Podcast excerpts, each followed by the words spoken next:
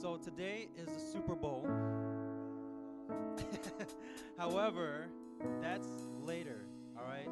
Right now, we're in the house of the Lord and we're going to worship. Amen. All right. I've I've everybody to stand up, please, before we begin. Um, if this is your first time here, thank you for making us this home church.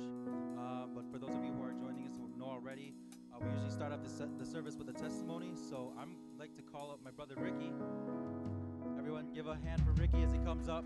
And he's going to share a quick testimony of what God has been doing in his life lately. So, Amen. Thank you, Tony. Good afternoon, everyone. Uh, just wanted to share what God's been doing. Um, uh, just lately, it's been uh, just refreshing to be used by God. Lately, uh, I've just been able to uh, reach out to people, especially people who haven't been uh, old friends. You know, reconnecting with people that haven't talked to in a while, and so just being God being able to open up those doors and uh, being able to uh, get back in their lives to share the gospel with them, just to be there for them, counsel them, whatever it is, is always refreshing to be used by God. And um, it's been it's been great to be able to reconnect with with old friends and uh, and just people in general, amen. And so, not that it hasn't happened before, it's just when it's you know when you have old friends that you know need Jesus that you could just be there for them, you could encourage them. Uh, it's just always refreshing when God opens up those doors, and it only happens when when you make yourself available, when you have that desire, right? And in Isaiah chapter six, verse eight, it says, uh, "Then I heard the voice of the Lord saying, Whom shall I send, and who will go for us? And I said, Here I am, send me." So you can see that God is looking for people to use. God wants to use people. When you make yourself available and when you're willing to be used by God, you're going to see how God's going to use you. It's just a great feeling. It's, it's, it's encouraging and it's a blessing to your life that God can use you as, as His voice, as His hands, as His feet, whatever it is, to impact people's lives. Amen. So that's what He's been doing in my life lately. And it's an awesome uh, and a, a feeling and a, a great blessing to my life. Amen. So let's just pray. Father, I just thank you for this day. And I just pray, Lord, that we would have the heart of Isaiah, God, that we would respond with that same attitude and heart. Lord, here I am. Lord, send me. Use me, God, to reach out to people, to plant those seeds, to preach the gospel, Lord. So, Lord, we make ourselves available to you. Uh, and, and this morning, oh God, we make ourselves available to you, Lord. Speak to us, encourage us, oh God. Challenge us this morning, this afternoon, God, so that we can be you, oh God, to this world, Lord. We thank you, Lord. Have your way. Be glorified right now through worship. In Jesus' name we pray. Amen. Amen. Hallelujah.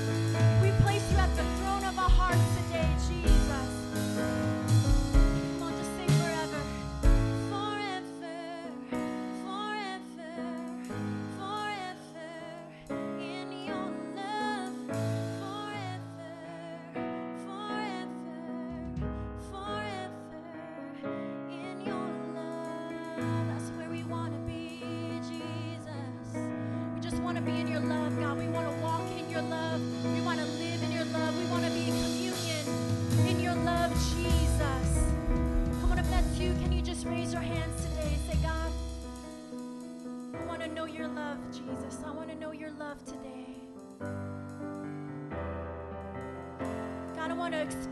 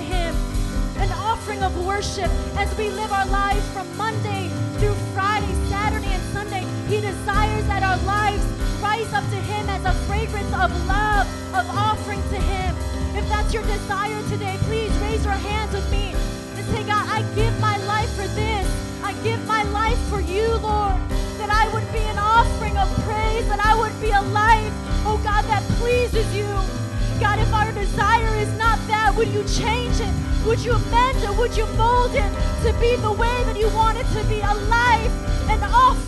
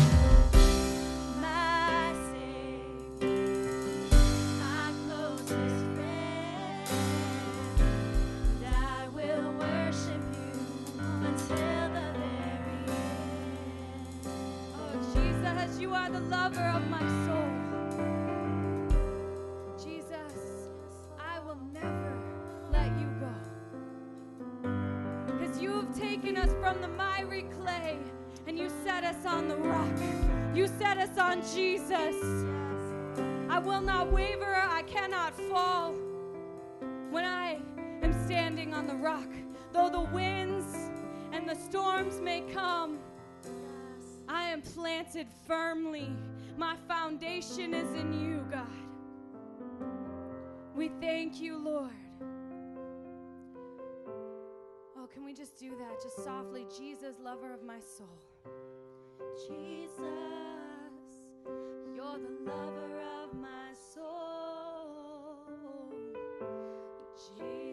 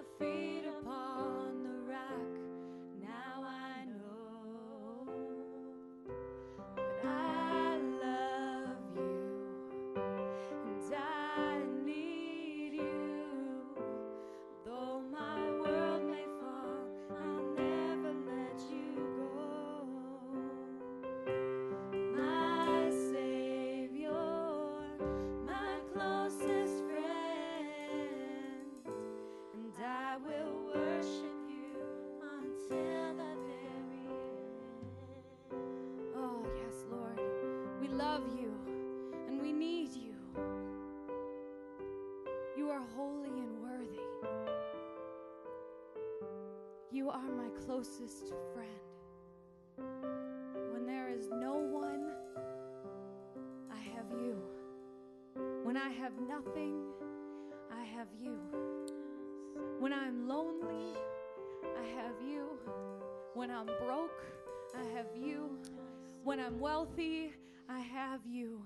When I'm not lonely, I still have you, God. Let me not and let us not forget, God, even when we have everything, when the sun is shining down on us, that you are still there and you still want our attention and our affection.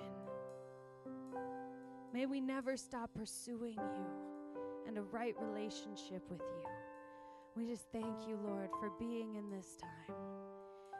And everybody said, Amen and amen. Hallelujah. Give the Lord a hand clap of praise. He is worthy.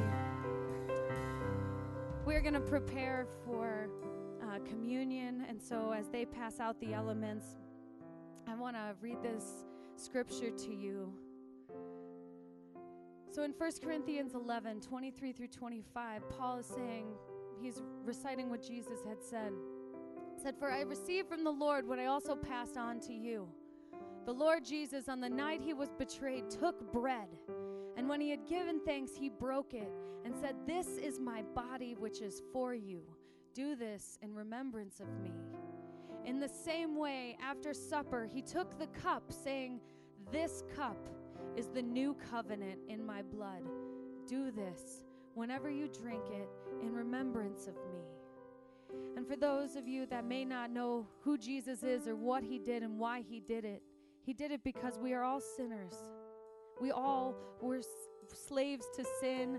We are all missing it. And Jesus came to just create that relationship again, to, to create a way where he, we can have that relationship with Him again. And so He gave us the new covenant, He fulfilled the old covenant. So we don't have to try to live up to 613 Jewish laws. Amen. Like, I'm happy for that, that I don't have to try to keep my cottons separate from my linens. But Jesus, he was going to be betrayed by even the one, one that followed after him, and he died even for him. And so we take this in remembrance of the body that was broken for us and the blood that was poured out for us. And so I want to just take this time as we reflect on that. Get right in your heart with God because this is a sacred covenant that we do this. So if there's sin in your life, confess it to God before you take it. Be cleansed and honor Him as we as we do this to remember him. And then we will take the elements together. Lord God, we just thank you so much for your body that was bruised and bloodied for us. And we thank you, God, for your blood that was poured out for us, God. I pray that you would forgive us of our shortcomings, Lord, as we live to the holiest standard that you have set up for us. We know that there is grace for us when we fall. And we love you, God. We revere you. And we revere you by living holy. God, help us to be more like you. And let our testimony say that we belong to Jesus. Lord God, I thank you for this covenant. I thank you for your grace and your mercy. We pray this in Jesus' name. Amen. You guys can take the bread.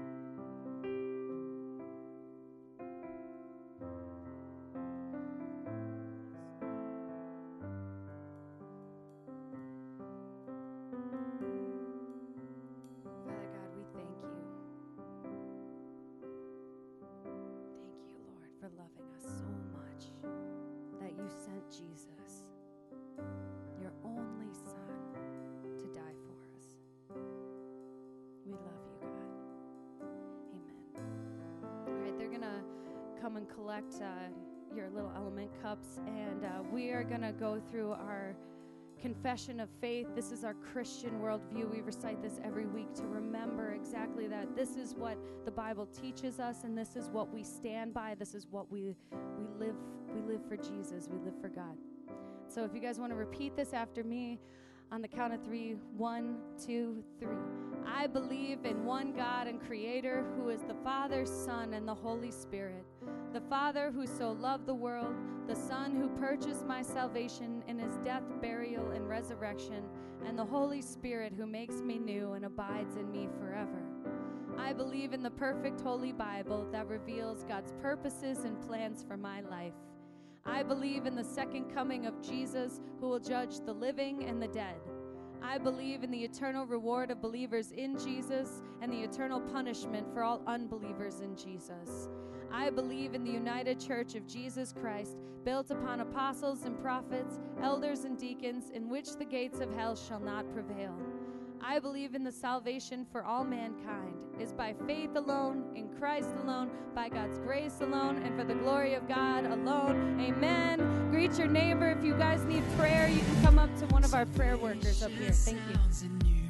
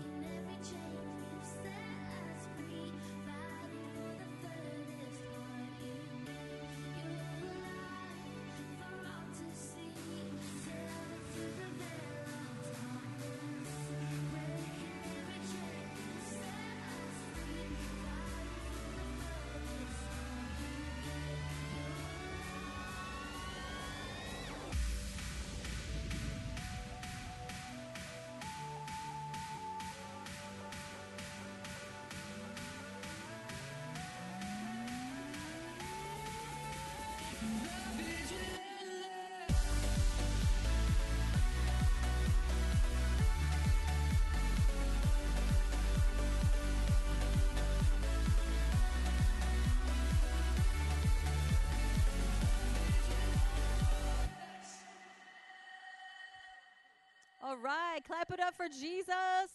Clap it up for second service. It's good to see all of you guys here. Welcome back. Some faces we haven't seen in a little bit, but it's good to have you guys here. Keep on coming, inviting your friends, your families, your neighbors, waiters, and waitresses. Come on, how many of you guys want to see new people for second service? We got to go out there and get the lost. So, you guys are the team. You make it happen. So, we are just so thankful that you are here worshiping the Lord with us. We have our main services here at MPI are every Sunday at 10 a.m. and 1 p.m. That's our King's Kids service for the whole family. In the back, there's the King's Kids for infant to 11 years old. And then every Friday, we have Elevate at 7 p.m. for 11 to 18 year olds. That's our Elevate Youth Service. They're rocking it out for Jesus. It's an awesome place for our teenagers to be growing in the Lord and winning their friends uh, for Him as well. So we're just so excited about what God is doing in that ministry. Here at MPI, we have a vision, a strategy, and a goal. Say it with me. Say vision, strategy, goal. Our vision is loving God, loving people. That's never changed since day one. Our strategy is to connect, mentor, and send. We want to connect you to the church through our life groups. We want to connect you. We want to mentor you through the 101 and the 201. Then we want to send you out to do evangelism. Uh, no, brother, go back to the original slide. I'm not done with that one yet. Yes. We want to connect you to, the church through life groups. We want to mentor you through the 101 and 201 books. And we want to send you out to do evangelism. And our goal is to have 100,000 disciples in Chicago with 50 churches here and 500 around the world. If that makes you excited, say amen. Come on. Let's get to the connect phase. Look to your neighbor, say, get connected. If you turn your hand out around, you'll see the schedule for the quarter. Find a place to belong, okay? There's different times, places, locations, types of life groups that will meet the needs of your family. To kick it off today, we have our single moms meeting. Come on. Childcare is included at that life group. They meet together at 5 p.m. They're blowing it up for Jesus. So much love and healing and care that happens at that life group. Also, today we have our singles meeting. Come on, make some noise, singles. 18 to 35 year olds are welcome to attend. There's the address. They're meeting today at 4, and they're also having a Super, Super Bowl party. So it's going to be a lot of fun. So if you're in that age group and you're single, join them out there. It's going to be an awesome time.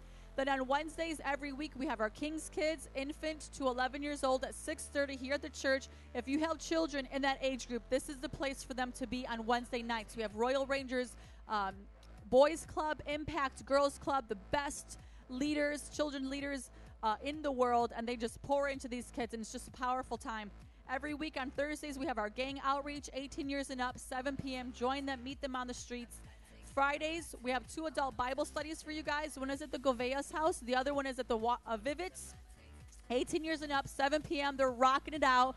And it's just a good place to be on Friday. So if you're an adult, that's where you want to be on Friday nights. We have Elevate for the teenagers. You're 18 and up, go to the Bible studies, get fed, get some fellowship. It's just a great way to connect to Jesus throughout the week and connect to the body of Christ. Then we want to mentor you. Somebody say mentor. 101 and 201. Our 101 book is called Welcome to Your New Life. We have leaders ready to take you through that book one on one to help you in that journey. And then our 201 is Disciples That Make Disciples, okay? This is where we teach you how to be a leader in the church, and that's a, cl- a class setting. We have a class on Sunday mornings with Pastor Jared, Thursday evenings with Pastor Ellie, and it's just a powerful time for you guys to keep growing in the discipleship and getting more connected in ministry. Then we want to send you out. Say, send. So we want to send you out to do evangelism, to reach the lost uh, through street preaching. So we have that every Saturday from 5 to 8 on the streets of Chicago, meeting here at the church. So we just want to encourage you guys, join them out there, warriors for Jesus, preaching the gospel to the lost. And it's just going to strengthen you, it's going to encourage you, it's going to make you bold for Christ. So, in review, MPI has a vision, strategy, goal, vision of loving God and loving people, a strategy of connect, mentor, and send. And all of you should be in one one places of that. You should be in the connect and mentor. You should be in the mentor and the send. Do it. And then our goal is 100,000 disciples in Chicago with 50 churches here and 500 around the world. Let me get a woo woo. Praise the Lord. We're going to continue our act of worship as we learn and prepare to give our tithes and offerings. Here at MPI, we believe that a tithe is 10% of our total income you've given regularly to the church because we believe that belongs to the Lord. And an offering is an amount between you and God that you give faithfully as well. And we designate that towards missions and building. And we will support various mission projects throughout the year. And currently, we're in a building fund to raise new band equipment. So, we want to thank you for your generosity and supporting what God is doing at MPI and here in the city. Before we continue on with that, I want us to get into the lesson today from the Disciples Giving Book. If you want to turn uh, to the website, it's givingbook.org. It's a 52 lesson book all about tithes and offerings, one lesson for every week of the year. Isn't that awesome? Today we're on lesson six God curses those who don't tithe. Say that's pretty serious. Pretty serious. Here's the definition the tithe is 10% of our total income given to God faithfully. Say faithfully. We're going to be reading in Malachi 3 8 through 9. You could turn there in your Bibles, you could follow on the screen. This passage of scripture, is probably one of the most popular of tithes and offering verses. Malachi 3 8 through 9 reads Will a mere mortal rob God? Yet you rob me. But you ask, How are we robbing you? In tithes and offerings. You are under a curse, your whole nation, because you are robbing me. How many of you guys think that God takes tithes and offerings pretty seriously if he's going to make a comment like that? Here are the two main points that we can learn from that passage of scripture. Number one, not tithing is considered robbing God. Say, robbing God. Don't do that. God considers the tithe his. Thus, when we don't give it back, he considers us robbers. God have mercy on us for that. And I pointed this out in the first service. If you notice, he says, Your whole nation, your whole nation is guilty of robbing me. Did you know that as Americans, all of America right now, we give more to pet food than we do to tithes and offerings?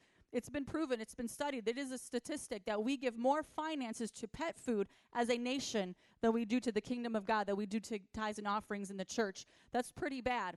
And so we have to make sure that we're being faithful before the Lord because everything we have is His. And all He asks is 10% for the tithe and an offering that could go to further His kingdom on this earth. And number two, God curses those who don't tithe.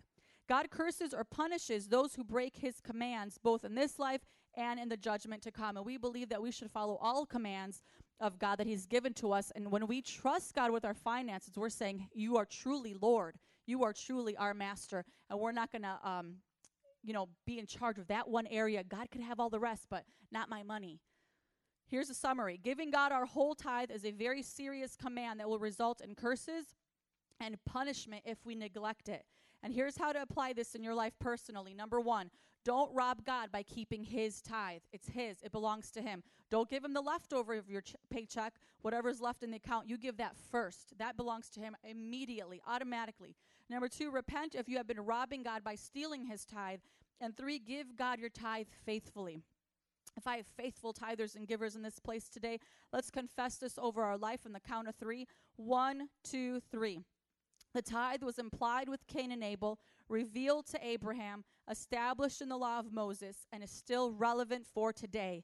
It comes with a blessing and curse. It must be qualitative, a priority, and a faithful practice in our lives. The tithe advances the kingdom of God, tests our maturity, breaks the attitude of greed through obedience, is mandated for all, and brings us into partnership with God and His church. If you want to be in partnership with God and His church, please stand up to your feet with me this afternoon as we prepare to give the Lord our best, our tithes, and our offerings.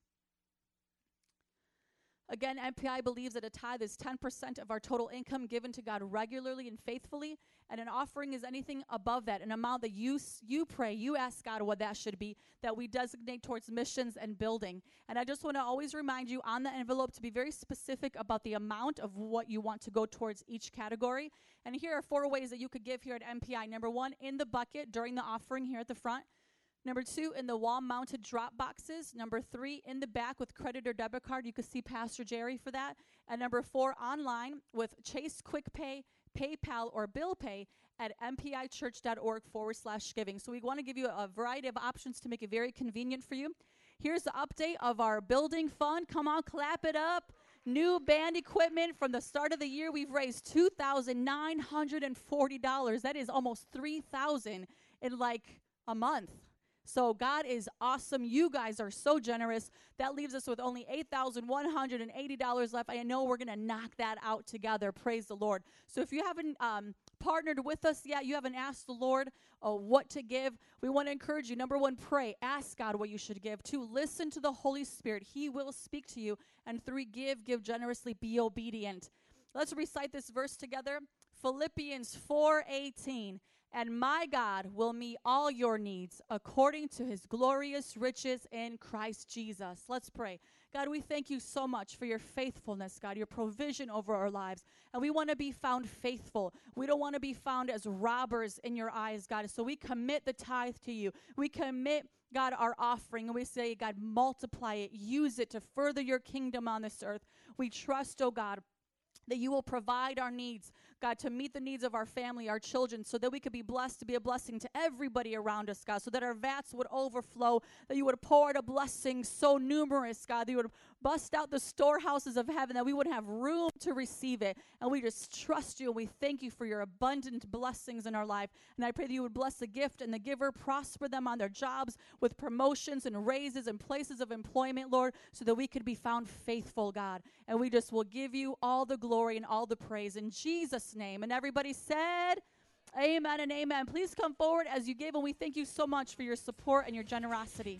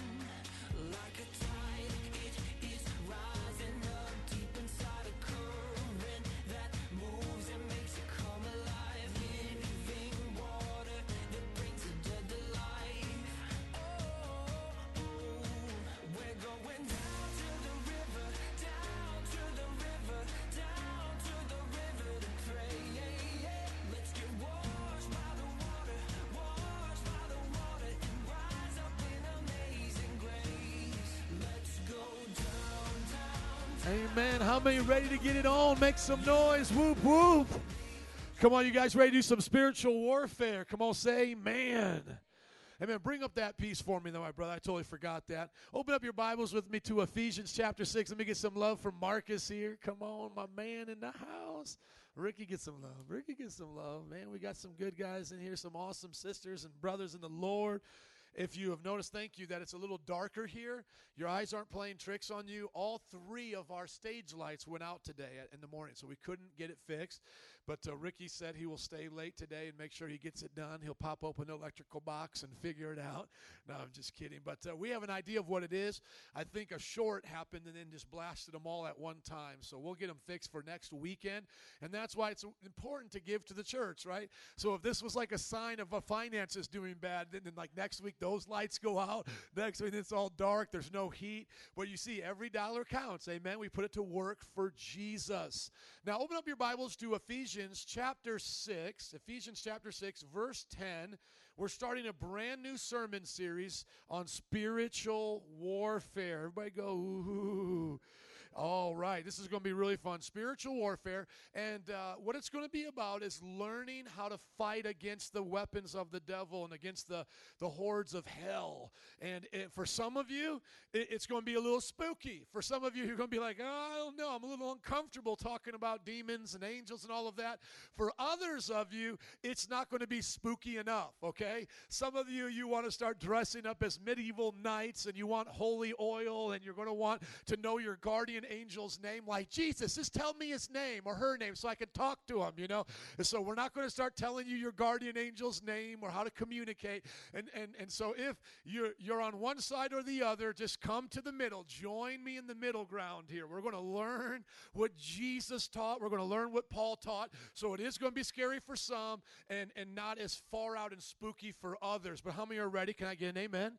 Amen. We're ready to learn what the Bible teaches about spiritual warfare. And today's message is the basics because we all got to know the basics. So we got to get on the same page. We're starting this series, probably go through March at least, maybe to, uh, I mean, at least through February, may go through March, but we'll see how the Lord leads. But today we're going to go over a lot of the basics. For, for some of you, you may know this, others, uh, it may be a review. But let's go to our series text. You'll be hearing it uh, every sermon this month. It's in Ephesians chapter 6, verse 10, and it is um, Paul's letter to the Ephesians, and it ends with him saying, uh, begins with him saying, finally, because it is the end of the letter. Now, the book of Ephesians was written to the people in Ephesus, so it was called Ephesians. What would the name of the book be if Paul was writing to Chicago? Chicagoans. You guys are good, right? That's pretty cool to think of it that way. So the Ephesus people, the Ephesians, are Paul's congregation. He's writing a letter to explain some things to them. And here at the end of the letter, he goes, finally, chapter 6, end of the letter, he goes, finally, be strong in the Lord and in his mighty power. Now, that's the first thing we need to understand when we're learning about spiritual warfare. Don't let it scare you, don't let it freak you out. It is real. The devil is real, demons are real. You're going to understand that they are more real than probably most of you have been pay- paying attention to. It is a real battle going on. But here's the thing we're not going to focus on fasting. We're not going to, though fasting can be biblical, we're not going to focus on having prophetic dreams. We're not going to uh, focus on interpretive dance and waving around banners that look like fire when we wave them. We're, we're, we're not going to focus on those things, though those things are fine if you have one of those banners like my wife. She has one, and in her, in her prayer time in the bedroom, she's whipping them around. It looks like little flames, and I love it. And every now and then, don't tell anybody, but every now and then I'd be grabbing that thing too. It's like a little tambourine thing with the little. Fl- you anybody know what I'm talking about? It's got these little frills at the end. I just, I just feel Jesus when I do it. So, anyways, we're not going to focus on that. We're not going to focus on that. What we're going to focus on is Jesus, being strong in the Lord. Be strong in Jesus. So, what we need to do is understand that the battle belongs to the Lord. That's how we start the sermon series. That's how the sermon series is going to get all of its main points from. It's all about Jesus, and it's going to end with having faith in Jesus, okay? So, at times you may feel weak. At times you may doubt some of the things you're going to read as you learn about six winged creatures in heaven. But here's the thing put your faith in Jesus, trust Him, be strong in Him, and then you will make it. You will be victorious. Amen. So that's the deal. And it's okay. And, and as we get into some of this, it's okay to be skeptical. But see, a true skeptic wants to learn. They say, Teach me. You know, I've never heard this before. I don't understand it. You know, that's okay. God wants us to have our brains on when we're in church.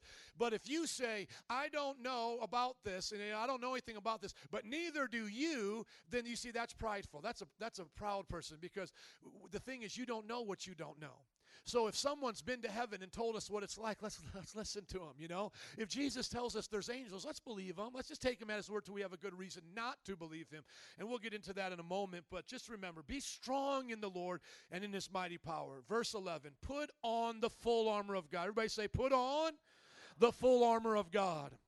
Now, those are going to be some fun messages when we learn about the armor of God but we need to hear why we have to put it on today. So those will be in the future messages. Today's the basics. Put on the full armor of God so that you can take your stand against the devil's schemes.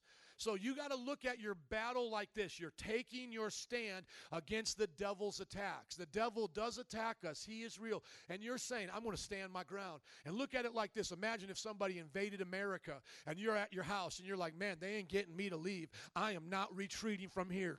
I got my shotgun, I got my AR, I got all these weapons they tried to take from me before, but now we need them to defend our country. Come on, somebody. I'm standing my ground. I may live, I may die, but one thing for sure is I will not be moved from here. I will stand my ground. And as you're going to learn throughout this message, what we are doing is standing on victory. We're not fighting to try to get victory. Christ already gave us the victory, so you're standing in the place of victory. And as you will learn about spiritual warfare, the time when we lose the battle, because we're always going to be in a battle. So if you think being in a battle is a strange thing, that's where you got to change your mindset. Because some of us we think we're in a battle and that means it's wrong. And I've actually been been been uh, privy to fall to that, where I'm like, man, why am I fighting all the time? Why am I? Fight? Is something wrong? And you got to remember what the Bible says. Think it not strange when you find yourself in fiery trials. Being in the trial isn't a problem. It's if you let the trial defeat you. Okay, so if you notice things going wrong and you're being attacked, don't automatically think something is wrong because bad things do happen to good people. You got to learn how to stand your ground. Amen. So you put on your armor. You get strong in the Lord and in His mighty power, and you stand against the devil's schemes. For our struggle is not against flesh and blood, but against the rulers, against the authorities, against the powers of this dark world, and against the spiritual forces of evil in heavenly realms. Now, this is what's going to blow your mind. See, for some of you, this is going to mess with you. For others, you're like, I'm ready for. it." How many? How many people I got ready for this? Can I hear an amen? Okay, I'm going to start preaching no matter what. But some of you, you might want to take your time. But listen, I ain't going to do you wrong. Just look at the Bible. That's what the Bible said. So what that means is I got to understand that if flesh and blood is doing evil things, I have to know those evil things have an origin in the devil. So where did the idea of abortion come from? The devil. Where did the idea of Islam come from? The devil. Where did the idea of fascism and communism come from? The devil, the North Korean dictator, the devil. Now here's the thing as you guys are going to learn, you got to remember not neither the devil nor God can violate the treaty of man's free will. When God created the universe, he created man with free will. And so if God restricts himself and will not violate free will, certainly the devil cannot violate that. So nobody can say the devil made me do it. Man stands as an autonomous creature that decides what he will do based on what he believes. But listen, he can be influenced or she can be influenced by the devil. And so, Islam, when you look at ISIS, and we may have to fight a real, literal war, and when we look at crime, we may have to put literal people in jail. But those ideas are based from Satan. Satan is the one who brought forth the ideas of treason and rebellion against God. And so I want you to understand this. The, the war that you and I are in right now is very, very real, but we cannot take it out on people. We have to pray for them, we have to love them, and even if we have to fight them and, and, and take them out, we still not can see them as the source of the evil. The greatest battle we will fight is not in the military, it is against the devil and his, and his armies. Because if we take them out, people won't de- believe the devil's lies. So I may have to fight a battle like the U.S. military against ISIS, but what's the greatest thing? Praying for Muslims in the Middle East that they may repent and stop believing the false doctrines of jihad as taught in the Quran. Do you get the point here? Does everybody get that? See, that's how the battle is won. You can get somewhat of a safety fighting earthly battles, but you can't ultimately win unless you attack the root. And the root of all sin, the root of all evil, is the devil. Now, for the sake of clarity, I wanted to write down an introduction to spiritual warfare, and I saw some of you uh, looked at my post on Facebook. And here's the thing: I said, "Man, if I don't write this out and I just try to try to talk about and preach about the introduction, I will preach for two hours and not even get to any other point." So bear with me as I read it. And I normally don't read stuff here, but trust me, you want me to read it because it will save us all some time. Okay? But I hope that it's informative and I can be a good reader and make it exciting. But I now want to give you the introduction to catch up. Everybody here even if you're a new visitor or you're new to the bible or you've been reading the bible for 20 years i want everybody to get caught up on the same page of why there is spiritual warfare. So let's start with a brief history of all creation both in the heavens and in the universe to learn how god created beings how all created beings have their part in the battle of the ages. So you have your part in the battle of the ages, and so do uh, in the ages, and so do angels. Uh, before God created mankind, we are told in the Bible that God existed with the angels. At some point, Lucifer, aka Satan, a high-ranking angel, most likely in charge of worship, allowed pride to enter his heart, and he was cast out of heaven. At this time, he deceived a third of heaven's innumerable angels to follow him. The next time we see Satan is in the Garden of Eden, okay? He is there possessing a serpent to lie and tempt Eve to disobey God. Unfortunately, his plan worked, and both Adam and Eve ate the forbidden fruit. At this point, the rulership, this is very important to get, at this point, the rulership of creation, which was given to Adam and Eve by God, was lost to Satan because mankind had disobeyed God. Satan, along with his fallen angels, aka demons, then began to tempt all the sons and daughters of Adam and Eve to bring forth evil upon the earth. How many are tracking with this, right? In the beginning, God created angels in heaven. One of those angels fell, took angels with him. Then he created mankind, God did, and then Satan comes to tempt us. Then, when we, uh, because we were created to have dominion over the earth, and when we fell into Satan's temptation, he took authority from us, he took dominion from us. Now, eventually, Jesus came in the form of a man to be the second Adam. And I have all the scriptures for your reference so that he might fully defeat Satan and watch, restore the authority of God's creation back to mankind for the glory of God the Father. Now remember this the triune God, Father, Son, and Holy Spirit, never stopped being ultimately in charge of humanity and creation. However, according to the Father's justice, Satan rightfully had taken authority away from mankind. So God, the Father, Son, Holy Spirit, never became not the God of the universe. No, it was just when we gave our authority to Satan, he now had authority to bring forth evil and wickedness to the earth. That is why Jesus had to come in the form of a man. He had to redeem as a man what men had lost. That's why humanity is very important. That's why Jesus was born of a virgin and not born as a Fido the dog.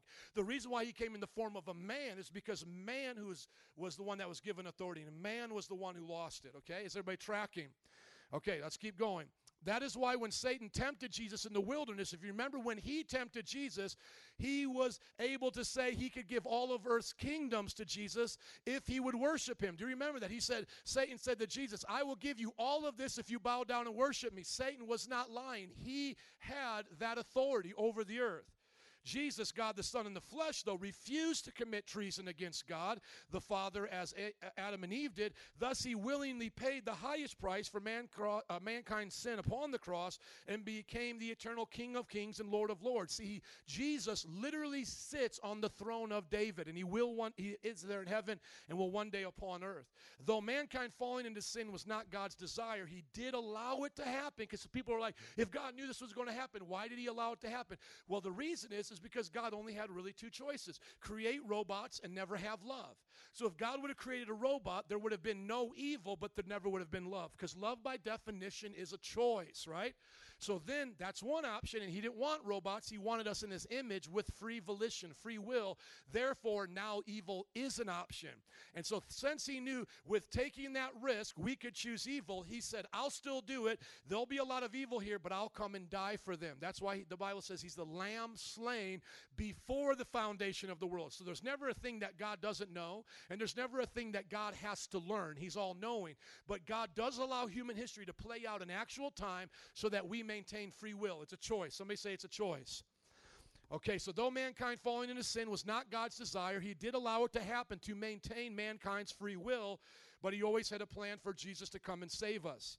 Therefore, after Jesus, the eternal Word, was born of a virgin, lived a sinless life, was crucified, watch this, he broke the curse of sin off of mankind by satisfying God the Father's righteous law and defeated Satan. Two things happened on the cross. He fulfilled the righteous law of the Father, he became the sacrifice because of all of man's sins. That's how a pardon, a forgiveness can be given. There had to be blood. And also there he defeated Satan. That's why in Matthew 28, after he rises, he goes, All authority in heaven and on earth has been given to me. And how was it given to him? It was given to him because he became a man, a man, God in the flesh. Jesus Christ, the God man, became the ruler of all the earth. Hello, somebody. Isn't that awesome?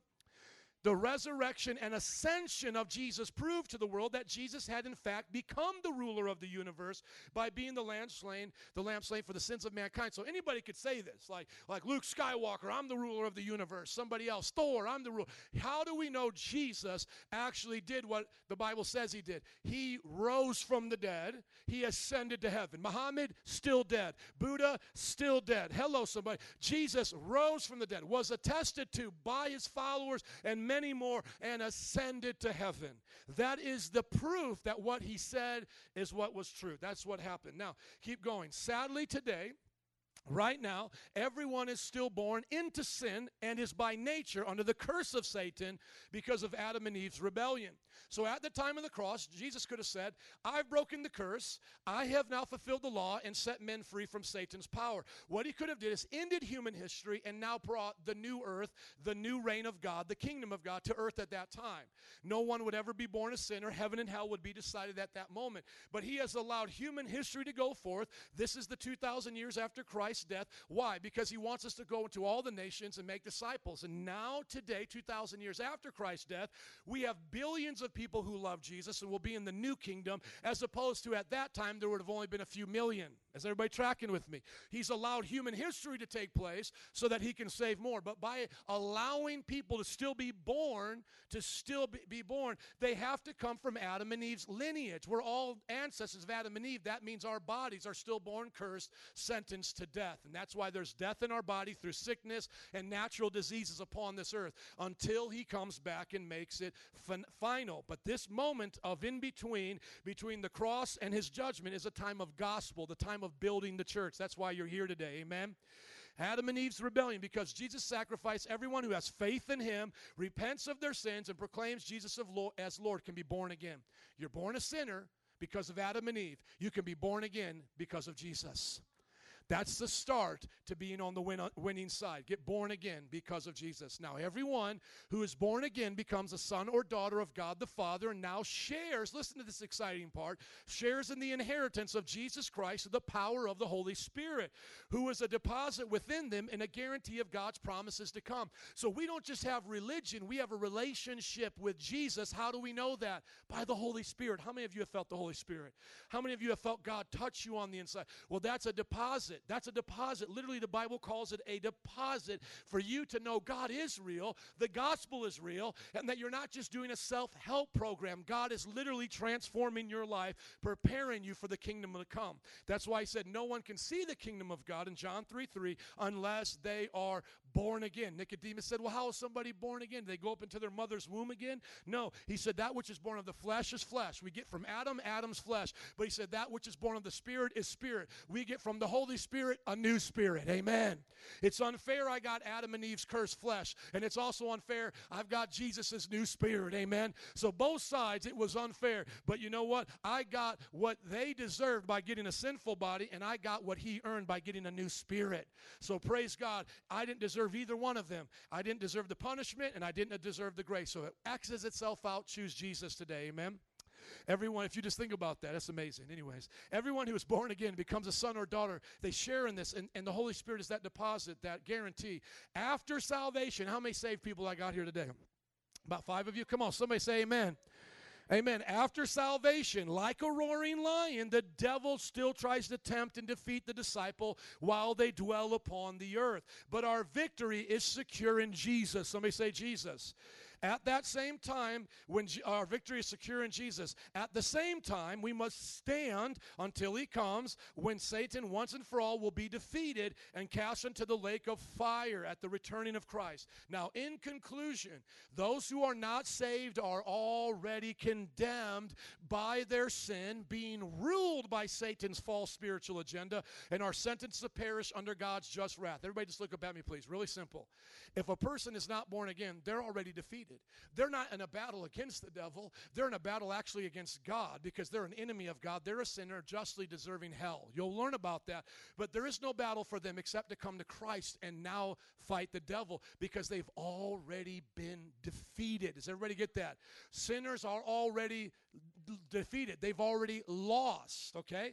But those of us who have been born again, or, or, therefore the sinner's only hope for victory is to trust Jesus for the rebirth, or be punished with the traitor of heaven and be found guilty of high treason against their creator, being sentenced to suffer the same fate as Satan. Those who have been born again, how many been born again? Amen. Must remain faithful to the end, fight the good fight of faith, and finish the race. Now, are you ready to wage war against Satan and your flesh? Amen. Are you ready to wage war against Satan and his evil spirits and against the flesh that has been cursed, handed down from Adam and Eve? That is spiritual warfare in a nutshell. That is what we're here to learn to do.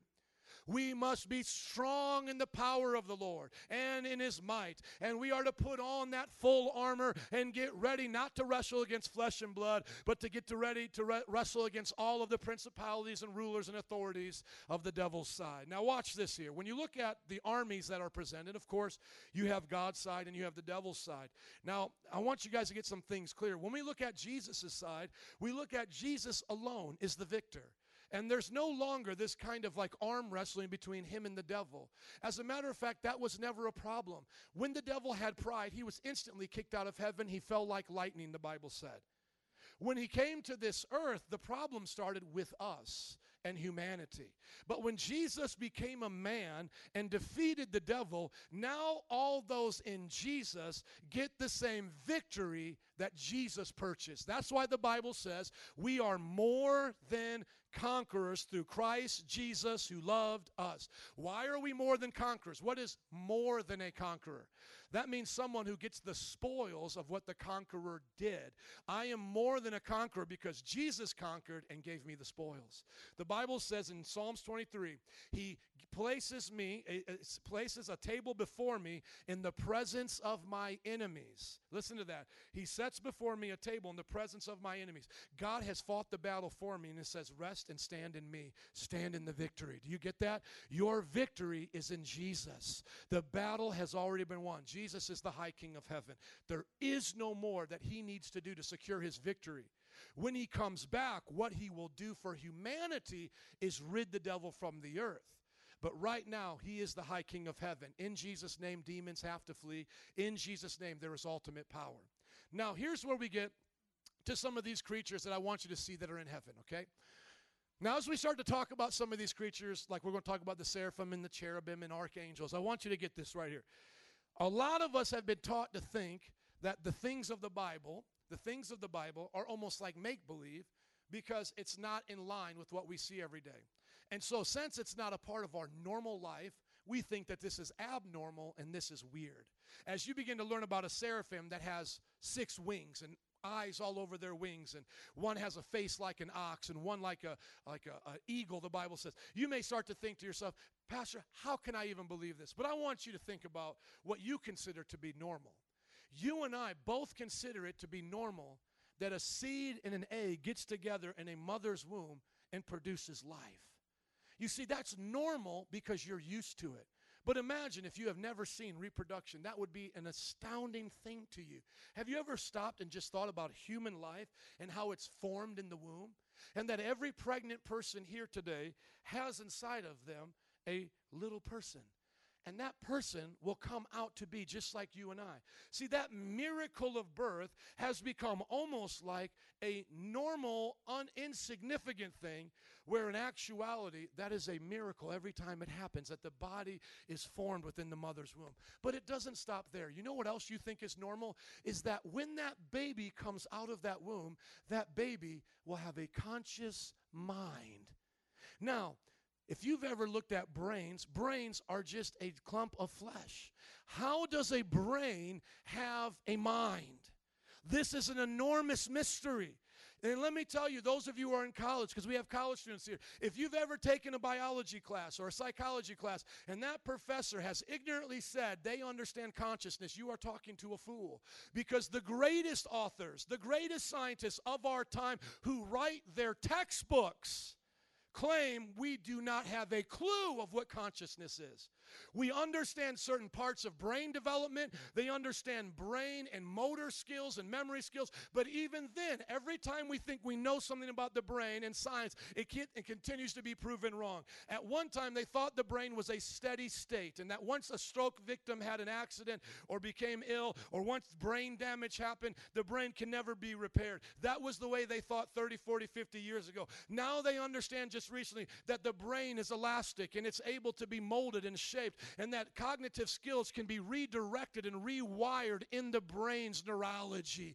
They're beginning to understand even that is a mystery to them how the brain rewires itself. But just think about this you're thinking right now to yourself. Your brain is a organ just like what a dog has. There's no real reason why a dog shouldn't be able to talk and think and contemplate when you look at the actual substance of its brain.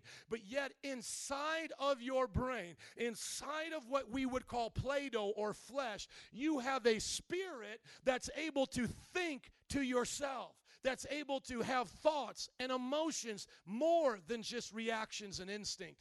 Now, let me ask you something if God could create a baby in a womb to then come out and have a spirit that talks to itself, you don't think God could create a six winged creature and make that a spirit?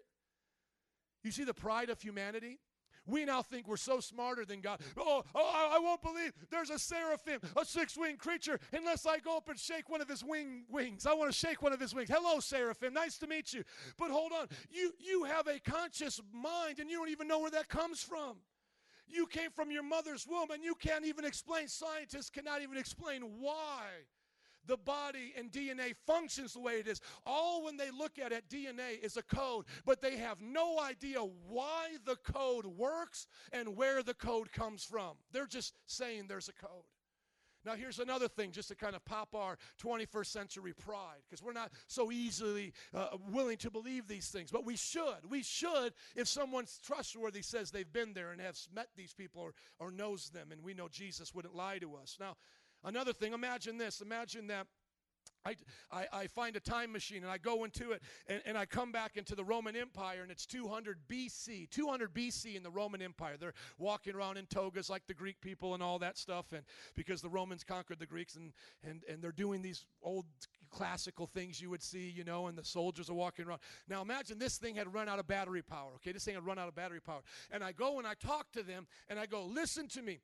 This device right here holds 3,000 books, they would look at me like I was stupid. Because they would take me to a library and they would point to 3,000 books and they would say, It is impossible. Listen to this. They would say, It's impossible to put 3,000 books in here. And I do have 3,000 books on my Bible program, right in here, Logos, 3,000 books. They would say it's impossible. And then I would say, it, it not only does that, it has a thousand songs of music with all the instruments you could imagine. And then what would they do? They would take me over to an instrument and they would say, There is no way you can put a guitar into this thing. There is no way that that thing is going to play the noise of a guitar, let alone songs, compositions, lyrics, and singers. You can't even fit a guitar in there, let alone a person. Hello? And then if I said, oh, it does more than that, th- this thing right here will let me communicate with somebody around the world. And right here, right here will appear their face, and then my face will appear on theirs, and we will be on the other side of the globe. They'll say, arrest this man, put him in jail. They'll say, This man is a sorcerer. He's crazy. He's an idiot. Now imagine this I, I don't have any charging device. There's no other person there. There's no network. I could never prove it. Now, now imagine God communicating with mankind about things of heaven.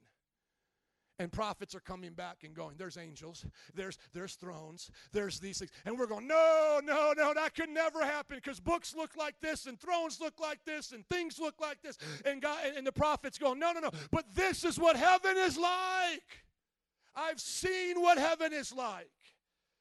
And that's where we have to humble ourselves and say, if man can blow man's mind with technology just separated by a few thousand years, how much more do you think our Creator could blow our minds? Literally, blow our minds with what He can create. So let's learn about some seraphim. Are you all ready to learn about some seraphim? So now don't be so skeptical, right? You you came in with some questions. You you you do want to think through this, but now you should be open to the idea. I hope that you are. They're heavenly creatures with six wings. Ones that uh, uh, and and they are six wings. They, uh, excuse me, heavenly creatures with six wings and one face that fly around the throne of God. We know of four of them. One has the face of a lion, another of an ox, the third has the face of a man, and another like an eagle. They have two wings that cover their face, two wings that cover their feet. The other two they fly with, and their wings are covered with eyes. Our DNA code tells us to put two eyes here. How do we how can we tell God that he couldn't make a six-winged creature that has eyes all over its wings? Do you understand? This, this, this, this is pride for us to say back to God, you couldn't do that. There are six-winged insects. Why couldn't there be six-winged creatures in heaven? We, we can, now watch this, we can use our technology and create the image of a talking lion, a talking bear, a talking dog. We can do that with our own mind and technology. Are we saying that God couldn't put a spirit inside of a lion that has six wings and flies? Hello, somebody. God created us. God could create a creature that has a spirit and talks and is conscious and has six wings and eyes all over because the designer is greater than us and our technology and greater than our imagination. He created the entire known universe. Do not think to yourself that you are silly for believing in things you have not yet seen. Trust who God is and that He would not tell you wrong. The next thing that we see is the cherubim. Matter of fact, the seraphim and cherubim are the only two that have wings. As you're about ready to learn about archangels and angels, they actually don't have wings. We'll talk about that later. But the cherubim are heavenly creatures that have wings and sometimes have multiple faces. Now, we may say once again, well, I never see a winged creature with multiple faces. Yeah, but have you ever been watching Discovery Channel and they find something in the ocean? You're like, wow, I never knew that thing existed. Why do we think we have to know everything for it to be true? We don't. We don't have to know everything for it to be true. You don't know what you don't know. Humble yourself. So these creatures have multiple faces. We've seen as the DNA code changes a little bit in Siamese twins that one body can have two heads or be attached. Why couldn't he put four faces and four heads on one creature? You see, do you know where spirits come from?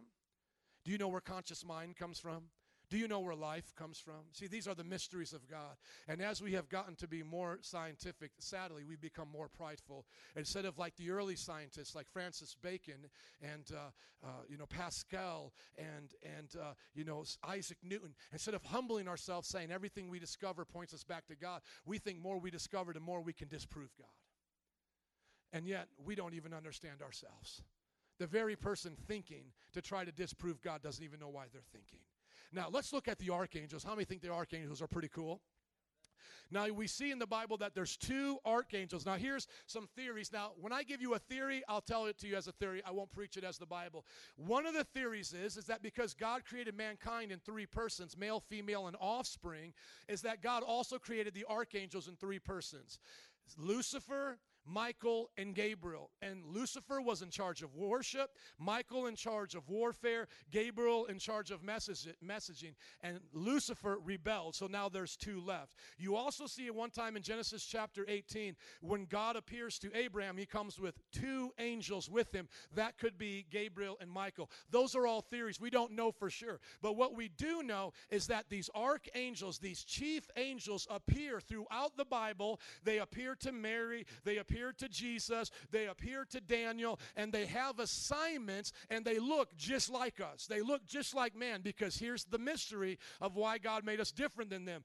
They don't have a physical body. They don't have one, but they appear as a man. We were created with a physical body. And so, what this must teach us is that it was God's apex of his design after making them to make us, because not only do we have the form of a man with arms and legs and a face, one face and ears and all of this, but we also have a fleshly body. And that is why the resurrection is important at the end, and why Jesus resurrected is because he defeated death, and we were meant to live forever with our bodies. So, there is something very special about that. And Jesus took on a body, and so forever in heaven and all on the earth, you'll be able to see his body and touch him, even as he did with doubting Thomas. He said, Touch me. I'm not just a spirit. You can touch me, right? And we'll see that the God man was most pleased out of all of his creation, mankind. And that's where the Bible says he, he looks at mankind. And, he, and the Bible says, What is man that he's so mindful of him, you know?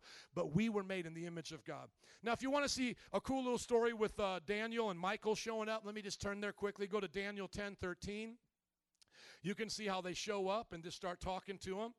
Now, once again, now, once again, if you have to, if you have to see everything to believe it, then you can't even believe there's a country you haven't been to. When you say, I have to see it to believe it, then what you're saying is you can't believe there was Abraham Lincoln because nobody can show you him now. Hello? There are other ways of learning information other than just saying seeing is believing. There is personal testimony. Personal testimony is just as good as any other thing. Let me give you an example. Yesterday, when I laid in bed, I prayed for this service today. Yesterday, when I laid in bed, I prayed for this service today. That's a fact. That happened. But I was by myself, nobody was there. Could you ever prove that I did that?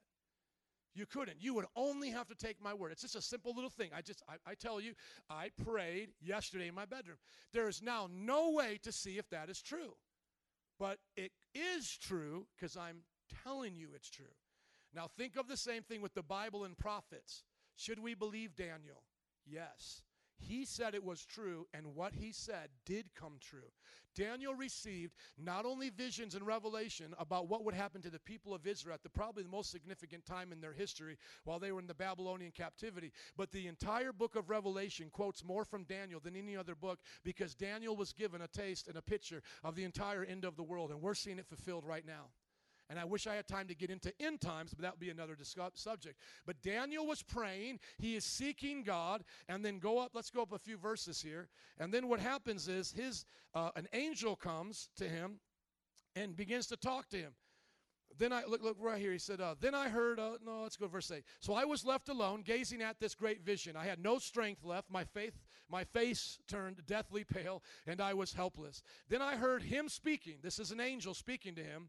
And as I listened to him, I fell into a deep sleep, and my face to the ground. A hand touched me and set me trembling on my hands and knees. He said, Daniel, you who are very highly esteemed, consider the words I'm about to speak to you and stand up, for I have now been sent to you. See, this angel was sent to him. And when he said this to me, I stood up trembling. So David is just, uh, Daniel's just trembling. He's afraid. There's an angel. This angel is more than likely his what we would call guardian angel or an angel sent to watch over him. And we'll learn about those as, as they go as time goes on. Since the day you set your mind to gain understanding, to humble yourself before God, your words were heard, and I have come in response to you. So the angel came to respond to Daniel's prayers. But the prince of the Persian kingdom resisted me 21 days. Then Michael, one of the chief princes, came to help me because I was detained there with the king of Persia. This is the only time in the entire Bible where you see angels warring, warring without Jesus personally being present. In the book of Revelation, you see the angels warring, but Jesus is present. This is the only time we don't hear about Jesus, and that's because Daniel, in these visions, is going to start to understand that Jesus is the creator, the Son of Man who the angels worship. You got to follow the train of thought here. But this is a beginning revelation to help Daniel. What's well, Daniel's actually been given part of that already, but this whole idea is to help Daniel understand who God is, what's going to happen to the people. So Michael comes and rescues them. Now, verse 14. Now I have come to you to explain what will happen to your people in the future for the vision, for the, for the vision concerns a time yet to come. Everybody say cool. Okay, now I don't have time to get into all the details of that, but basically what you're seeing here is that an archangel is sent on behalf of Jesus to come and set free this other angel to come talk to Daniel. Daniel has an angel helping him out. An archangel had to come and set that angel free. Now, uh, to battle for that angel. And then you see another part where Gabriel comes to him. Gabriel's also the angel that comes to Mary, also to uh, the mother of John the Baptist, Zechariah, rather, to the father of John the Baptist. And so we see that no other ones are named. These are the main archangels of the Bible. And so this is what we would call the good guys. Does everybody get that? The good guys. Okay. Now, when we look to the bad guys, knowing the enemy, we see Satan. Now, once again, who is Satan? Satan is that fallen angel. He is a spirit. He is not God. He cannot be in all places at one time. He cannot be all powerful. He's only given a certain range of, of power that he can exert, and God ultimately uses him for his glory. God allowed him to be in the garden to tempt us so that man would have a choice. He is allowing Satan here to tempt men again so that they will have a choice. Remember, if God, if Jesus wanted to end it at the resurrection, Satan would have been thrown to the lake of fire and new bodies would have come and we would have ruled and reigned with Christ. But because the Adam and Eve sons and daughters are still coming through, the, the lineage, the race of man is still coming, uh, Satan is still here tempting them. But God uses that to bring us back to Him. So, what, what, what did I say before in times past? Whenever you experience a bad day, you understand that's what Christ died for. Whenever you hear of molestation, rape, murder, what's, what's that? That's evil. That shows you why Christ had to die. Whenever you experience a good day, excitement, joy, love, you understand that's what cr- God created you for. And right now, you are in a world of good and evil, good and evil. And you get to make the choice. Do you want more of what Christ has? Do you want more of what Christ does? Or do you want evil? And ultimately, those who choose evil get what, ha- get what Satan gets, which is the lake of fire, separation from God. If you don't want to be in the kingdom of God, you don't have to be. The only other, the only problem is the only other option is is the lake of fire. So that's who Satan is. Okay. Now, the rulers and these four things, going back to Ephesians, are these rankings that were given that Satan occupies. So their struggles not against flesh and blood, but against rulers, authorities, powers of this dark world, and against spiritual forces of evil. And where?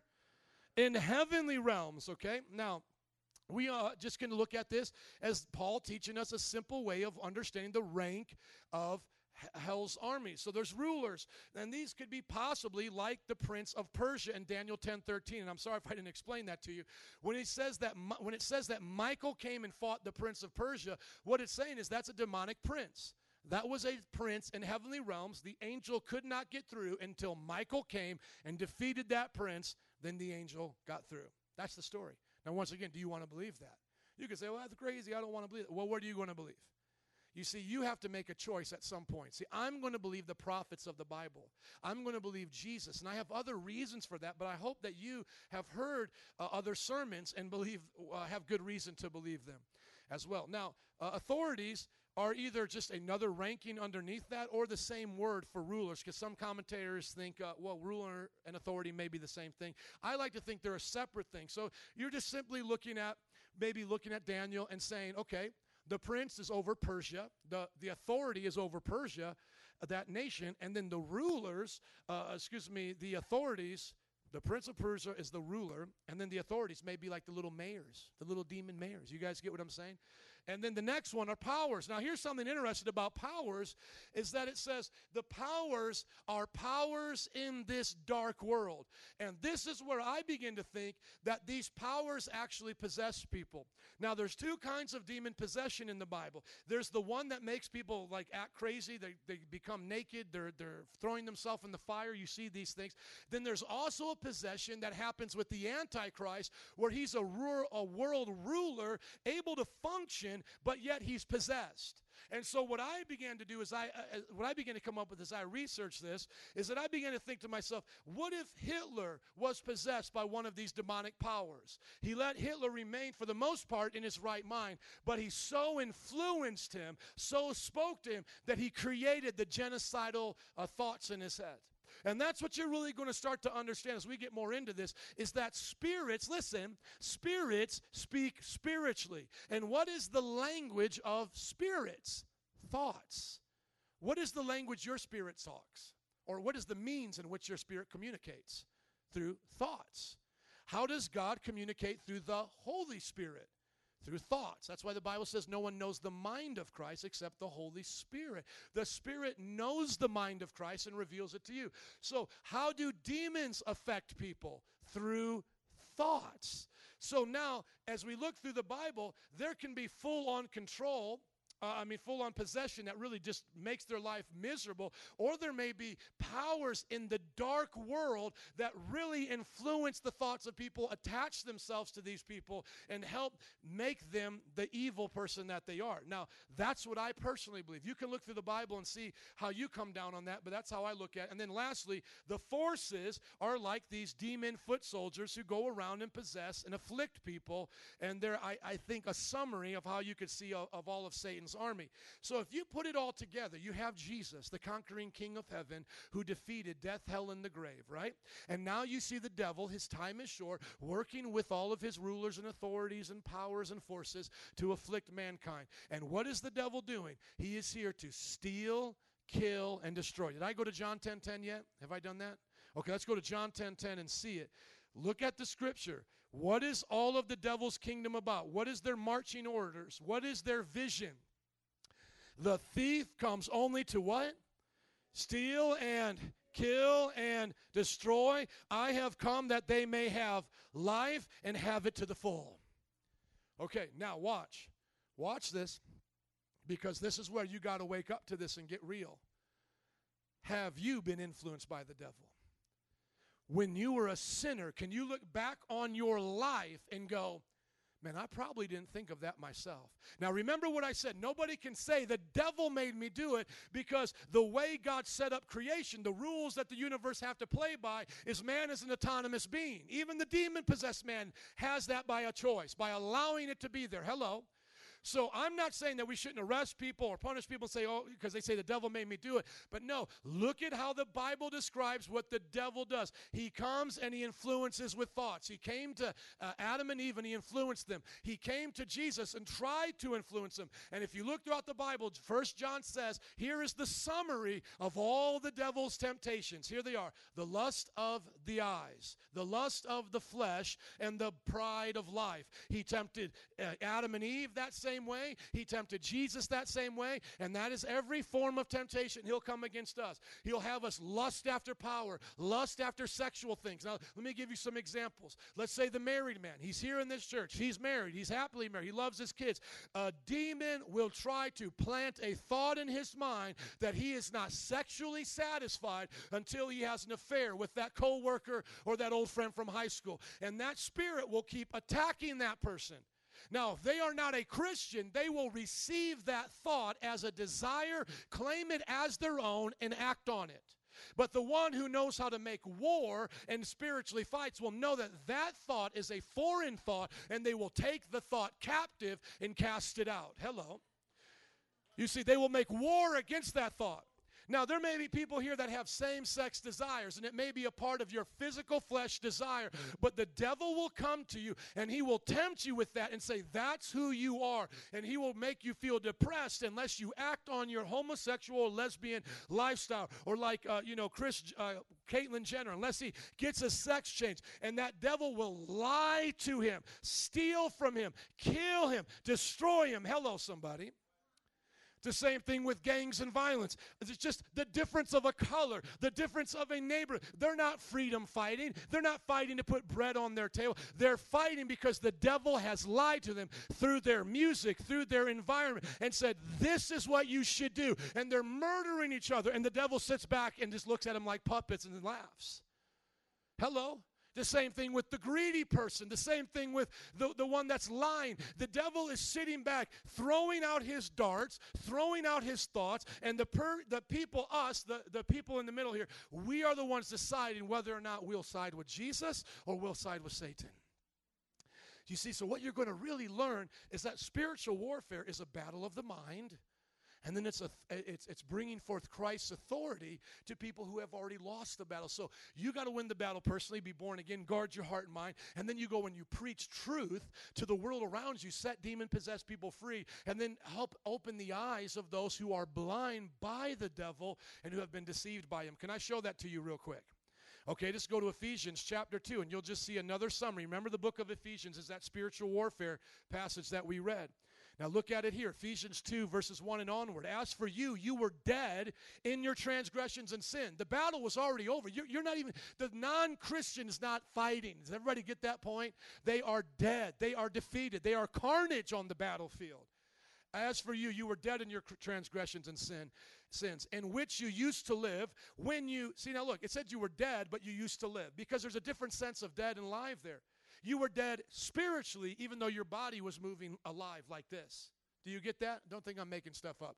As for you, you were dead in your transgressions and sins, in which you used to See, is that a contradiction? No, there's two senses of life. There's the one earthly life, and then there is a spiritual life.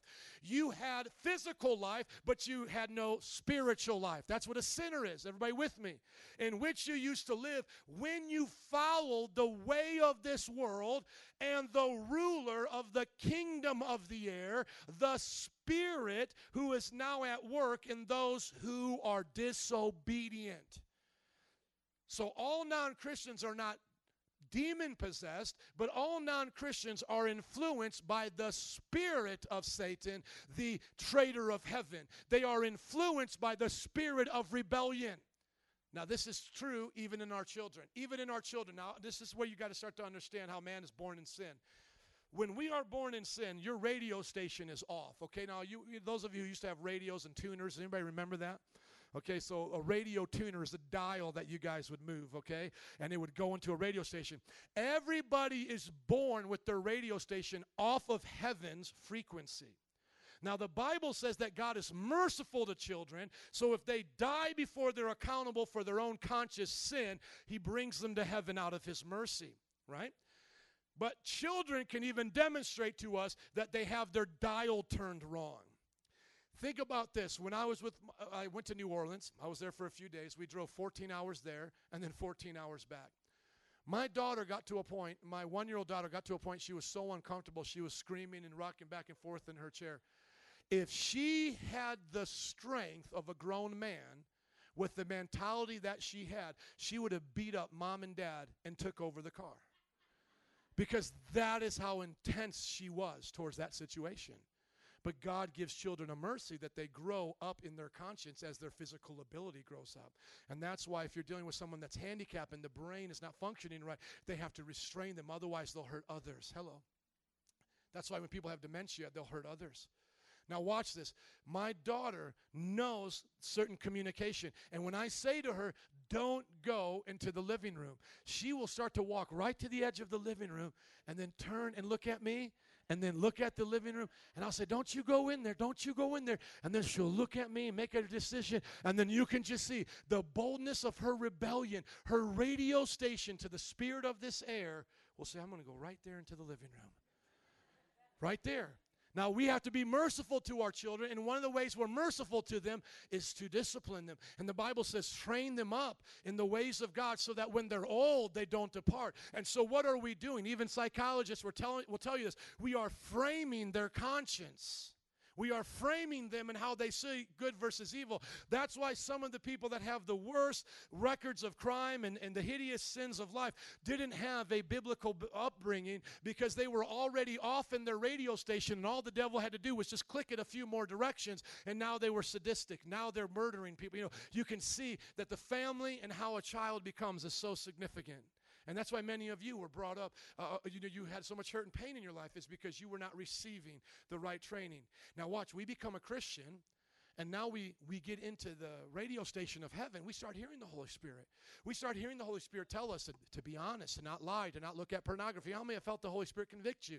And He's speaking to you. But guess what the devil does now? Now, what the devil does is try to get you to tune back into Him. And so let's say your radio station, personally, your radio receiver, I'm going to make it simple and I'm going to change the example around a little bit, so follow me, just so we can all get it. But radio receivers have to have a certain frequency to catch those things, okay? That's why there's those like CB radios, and you know, we have a trucker in the back. They're a little bit different than the, the normal FM, AM. But watch this as an example. Let's say your radio station is 95 FM, 95 FM. And so when you talk to yourself, the reason why you can hear yourself is because you're tuned into 95 FM. God does not give you 96 FM so you're hearing your friends' thoughts. We've seen movies where you can hear other people's thoughts, right? You hear your own thoughts, but then guess what? The devil can send a radio signal to 96 F, uh, to 95 FM. He can speak to your spirit. You can resist him, but he can speak. So can the Holy Spirit. And that's what you're going to learn is a lot of the battle is, Lord, is that you speaking? Is it me speaking or is it the devil? Where is that frequency coming from? Can I hear an amen? Now, thank you for paying attention. Now, watch this. Here is the battlefield. Now, we got to know the battle. So, here we go. We got the history. We understand the Lord's side. We understand the devil's side. Now, let's know the battlefield. And here's where we're going to get very specific. Unbelievers are not battling Satan. And I know you might have felt that way. Like, oh my gosh, I, am battling Satan. And, and in one sense, you feel it because you know there's something wrong. But in the biblical sense, you know who you're an enemy with? Jesus because you're actually on the devil's side. And all that you're really feeling is how he treats his own. So when you say this devil is messing with me, what you're realizing is the devil can't treat you better than what he treats himself. And see, the devil is destructive. The devil is the fullness of evil. And so when you're living for the devil and you say, I don't feel good, that's why, because the devil can't give you good. The devil can't, he may give you a temporary pleasure of a feeling. The Bible says the pleasures of sin last for a moment, but the end is of death. It's like eating that apple that tastes good, but it has poison, right? Like you see in those movies with the witch. And, and the idea is that's exactly how the devil is. He gives you these temporary pleasures to keep luring you. Oh, here's some money. Here's illicit sex. Here's education. Here's power. Here's whatever. And he says, come and get it. But as you come and get it, you want more, and it doesn't satisfy what you have. And then you long for more, and you become more unrestful in your soul. And you begin to think, well, if I'm at, if I, if, if I have a job and I make 50,000, I don't feel right. Well, why not make 70,000? Why not make 80,000? If I've had sex with one girl as a teenager at 16 and I still don't feel fulfilled sexually, why not have sex with five girls and 10 girls? And then you meet all these people out there having sex, right? Because it never fulfills because he can't pay back. He can't pay on what he, uh, he can't deliver on what you're paying for. You're trying to pay with your life for happiness and he can't give it to you. Can I hear an amen? That's so true. Get that in your mind. So, who are the unbeliever really fighting against? Jesus because they're already on the devil's side. They've already been defeated. Now look at what the Bible says, in case you don't believe me. So, anybody want to read the Bible? Anybody want to read it? Come on, say, read that Bible, Pastor. All right, James 4 4, you adulterers. That means you're cheating on him.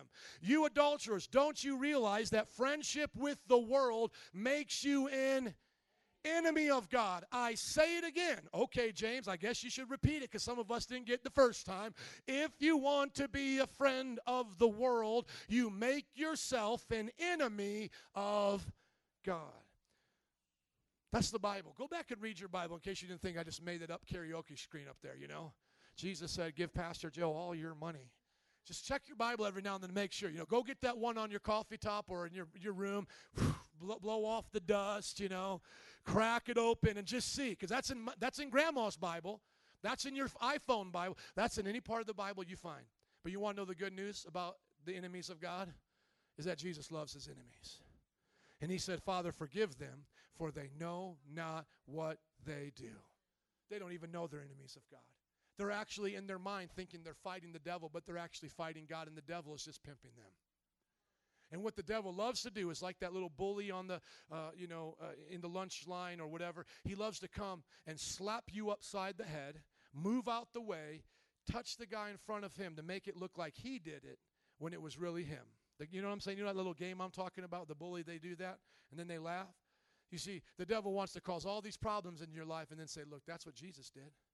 If Jesus really loved you, he wouldn't let that happen. And Jesus is saying, I died on the cross so I could prevent this from happening. I've given you everything that I have. And then mankind in the 21st century is turning its back on God. And we think that we've become smart, but we've really become fools. And so we need to understand that the battle that the unbeliever is facing is against God. Satan doesn't send them to hell, Jesus sends them to hell. Think about that. Jesus sends us to hell not the devil. Hell is the uh, lake of fire, rather, is the punishment for the devil. He will not be enjoying himself there. And so when we are deceived into thinking that God is bad, we are good, we will then get ultimately what we desired a life without the God of the Bible, an eternity without Him. Now, for believers, how many believers do I got in this place today? Amen. Now, our battle is against the devil. That's why when many of you became a Christian, things got messed up or worse in some ways, or things didn't go right, even though you knew like things were right on the inside of you. Maybe some people started turning against you. The job you were working at got hard. Well, the reason was is you created a rift now in the system. You at once were going with the flow of darkness. Now you're going against it, and the devil wants to try to discourage you and bring you back with fiery trials. He wants you to say living for Christ isn't worth it. But you should understand this is part of his tricks. Now look at that scripture again for our battle is not against flesh and blood but against these things. And those are the part those are the spiritual forces of evil. Now this is the thing I want everybody to remember. Jesus, everybody say Jesus. Jesus is not arm wrestling the devil. The battle is between us and the devil, mankind and the devil. He has already defeated the devil. He said in Matthew 28 All authority in heaven and on earth has been given to me. So if we're with him, we always got victory. Whenever we sense that we don't have victory, it's because we're not where we should be with him. Look at 1 Peter. Jesus Christ, who has gone into heaven, is at God's right hand with angels, authorities, powers in submission to him. Oh, I'm, I'm finding some rulers over here. Well, get Jesus on your side because those demonic rulers are under his authority. Well, I'm fighting some powers and some spiritual things. Okay, get Jesus on your side because Jesus has those, those jokers under his authority. Amen? Now, oftentimes we think to ourselves that this is the battle of good versus evil. That Jesus is somehow arm wrestling the devil even today. No, that's not true. This is what the Bible says it is. We are victorious in Christ, and now the battle is really between us living, uh, keeping Jesus' foot on top of the devil's head. It isn't us arm wrestling the devil. It isn't Jesus arm wrestling the devil. The serpent has been defeated. Jesus said, I've given you now the power to trample on serpents and scorpions and everything of the enemy.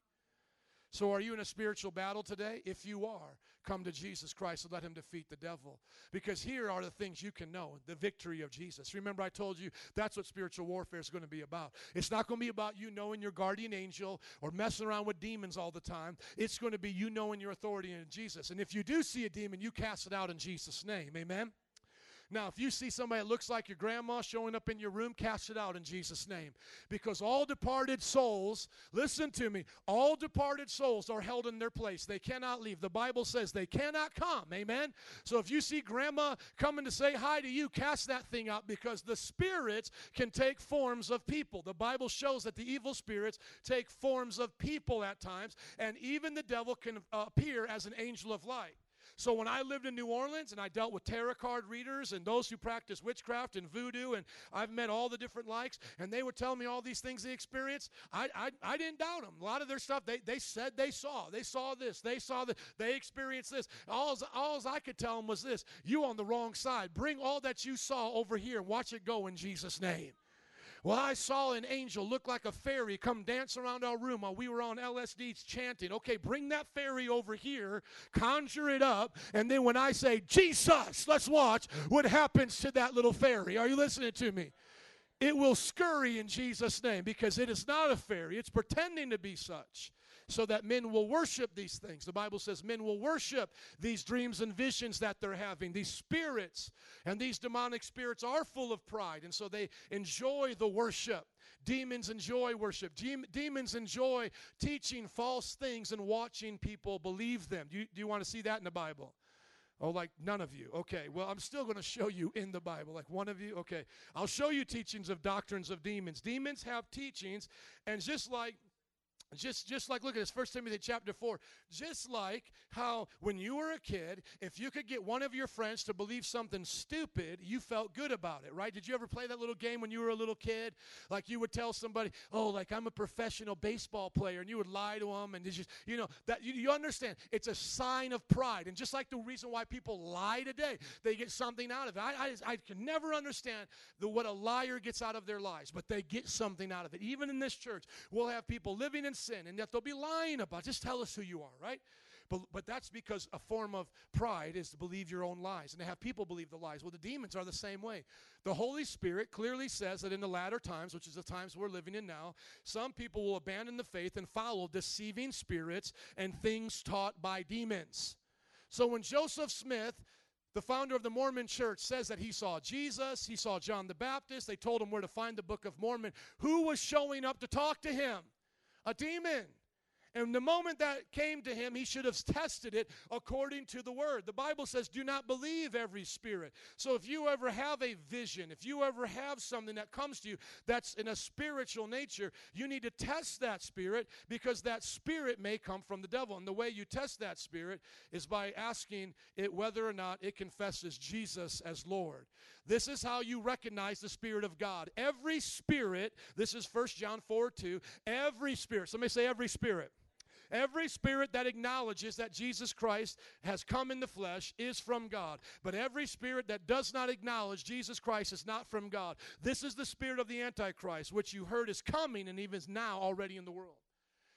Now, for example, sometimes our churches, we get in our church, we get excited. People are dancing, and every now and then there'll be somebody I don't know very well, and they'll get a little bit uncontrollable. They'll get a little bit hype on their dance.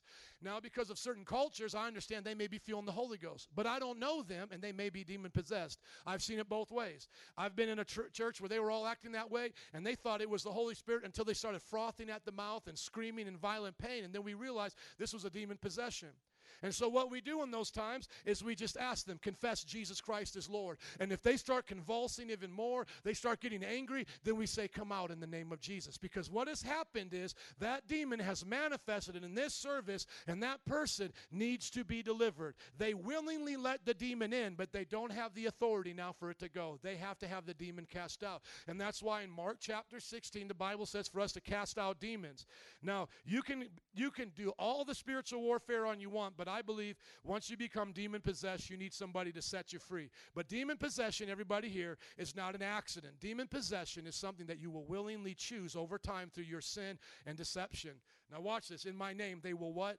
Drive out demons. And you look at the stories of the Bible, Jesus is driving out demons, okay?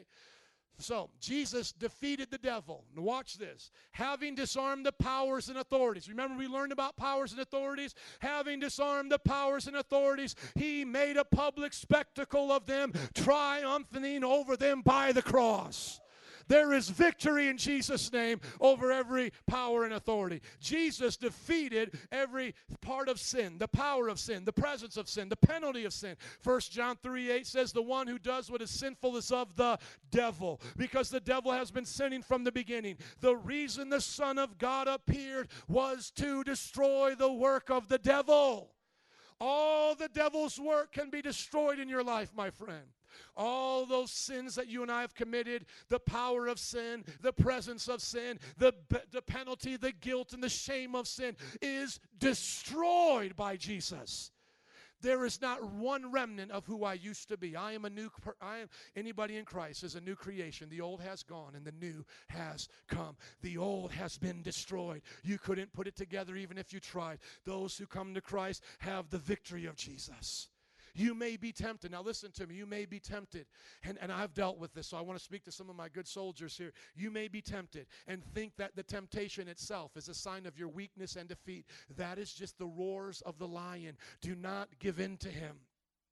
What he has told me, and I'm sure he's told many of you, is hey, don't you still like to have sex? Well, I mean, you're married to your wife, but doesn't that girl still look good? You know, that's what the devil will tell me. And then, and then I'll be like, oh, yeah, yeah, it does. Well, you see, you're not changed. Because if you were changed, you wouldn't have a desire to want to have sex with another woman. And then he'll try to discredit what God has done in your life. But you have to understand that's the deception. That is the deception. Imagine it like this. Imagine you being clothed in white. You being clothed in absolutely white, like a woman's wedding gown, pure, right? You're pure. You're wearing a white gown, men wearing a white suit. And the devil says, You're dirty. You're so dirty. You're so dirty. But imagine like you can't look at yourself. All you can do is look forward. You can't you can't move your head down. You, you could end up believing him when really you're already clean. You are already clothed in righteousness. He is just lying to you. And see, that's where the battle of the mind is. And that's why the Bible says you have to take captive every thought and make it obedient to the knowledge of Jesus Christ. That's why Romans 12 says, be renewed in the spirit of your mind. You know, be transformed. Don't believe every thought coming to you as a thought that is to be obeyed. Start questioning your thoughts. Where did that thought come from? Start disciplining yourself. How many have had to do that on a diet? Come on. How many have had to say to yourself, I probably don't need a chocolate cake right now? I'm telling myself I need one, but I really don't need one. And then you start arguing with yourself. You see, isn't that, isn't that a funny thing? But that shows you a little bit of the battle against your flesh, just a little bit there. Now, look at this. Not only did Jesus defeat the devil, not only did Jesus defeat sin, Jesus defeated sorrow. How many of you have been hurt in life? What others have done to you, what you've done to yourself, regrets, right? We've all felt those things. Isaiah 51 11 says, Those the Lord has rescued, how many have been rescued by the Lord, will return. They will enter Zion with singing. Everlasting joy will crown their heads. Gladness and joy will never be taken from them, and sorrow and sighing will flee away. Hallelujah. Woo! Come on, somebody. The joy of the Lord is my strength. Paul said, Rejoice in the Lord always. And again, I say, Rejoice. Your victory is in your praise. You see, once again, the devil's trying to tell you you're defeated. You know, listen to me. When we were driving from here to New Orleans, oh man, in Chicago, it was so gloomy. What day was it? That was Tuesday. It was like my lights were still on in my backyard. You know, you know the, the, the house lights. It was like two in the afternoon. So dark. You guys know I'm talking about. Those Midwest dark winter days, right? Well, we're driving and it's raining, and literally at three o'clock, three thirty, the car's headlights are coming on as we're driving up. But I'll tell you, we kept driving, we kept pushing, we kept getting through, and then here comes the sun. Oh, you know, all of a sudden you see the sun come out. The sun was there all along. It was just the clouds were blocking the sun. Sometimes you will feel like there is a storm of sorrow all around you, a storm of sorrow, and that you can't see the S O N Son, the Son of God. You can't see Him. But I'm going to tell you what start praising God anyhow, start rejoicing in God anyhow, start lifting up your praise to heaven, and the blessings of God will come down. He will never leave you nor forsake you. He said, Nothing can separate you from His love. And He said, All things that you go through work together for your good. That should get you excited, church. Jesus not only des- defeated sin, sorrow, he defeated sickness. We will all be healed in the next life, but we can also pray in this life to be healed. 1 Peter 2:24. He himself bore our sins in his body on that cross so that we might die to sins and live for righteousness. See, we used to be dead to righteousness and alive to sin. Remember that in Ephesians 2? We were dead to righteousness, alive to sin, but now we are dead to sin and alive for righteousness, and by his wounds you have been healed. You've been healed right now. Your new body is waiting for you in glory. God's already promised it was done. You say, "Ah, Pastor, I don't know if I can believe that. Do you believe you raised from the dead? As surely as Jesus raised from the dead, you and I will raise from the dead. Jesus said, even ask me now, and I can give you a taste, just a little taste of your glorified body. I can show you my supernatural and your natural and bring that body back together. Now, think to yourself, you might say, Well, I don't know if I believe in healing. I don't know how this computer works right now, but it's got a computer code. It's just got a code in it, and that code makes this computer function. Your body has a code, and guess who makes that code function? God. And guess why I love the power of the Holy Ghost? Because when I speak in other tongues, I'm speaking the code of heaven, baby. I'm going directly to the mainframe, getting downloads, rejuvenation, and the power of the Holy Spirit to pray for the sick, to receive my healing, and operate in the spiritual gifts of heaven. How many believe in that today? The same God that said, Oh, water does this, is the same God that said, Now water will do this and let Jesus walk on it. Same God, same water. He just changed the code. And that's why we should always pray for God's best in all that we do. Can I get an amen? I want you to think about this in closing. Rachel, would you come, please? Though we must rage a war in heavenly realms against the powers of darkness, we do so seated in heavenly places, trusting in the power of God and Jesus Christ, our Lord. Think about that. In Ephesians chapter 6, it says you're going to fight these principalities, these powers and authorities in heavenly places. But in Ephesians chapter 2, it says, But his because of his great love for us, God, who is rich in mercy, made us alive with Christ, even when we were dead in transgressions. It is by grace you have been saved. And God raised us up with Christ and seated us, seated us with him in the heavenly realms in Christ Jesus. So, where does Ephesians chapter 6 say the battle is? The battle that we're fighting, in, uh, of the spiritual warfare that we're fighting, is where? Forces of evil. And where? Come on, where is it at? In heavenly realms. But where are you seated? With who? Now you understand Psalms 23? He sets before me a table in the presence of my enemies. He anoints my head with oil. My cup runneth over. Surely goodness and mercy will follow me all the days of my life. My friends, yeah, we got a battle ahead. Don't think it's strange when you got to fight. Don't think it's strange when people leave you. Don't think it's strange when you have crazy thoughts running through your head. Because we all get them. But start to fight in Jesus' name. Fight from that place of victory.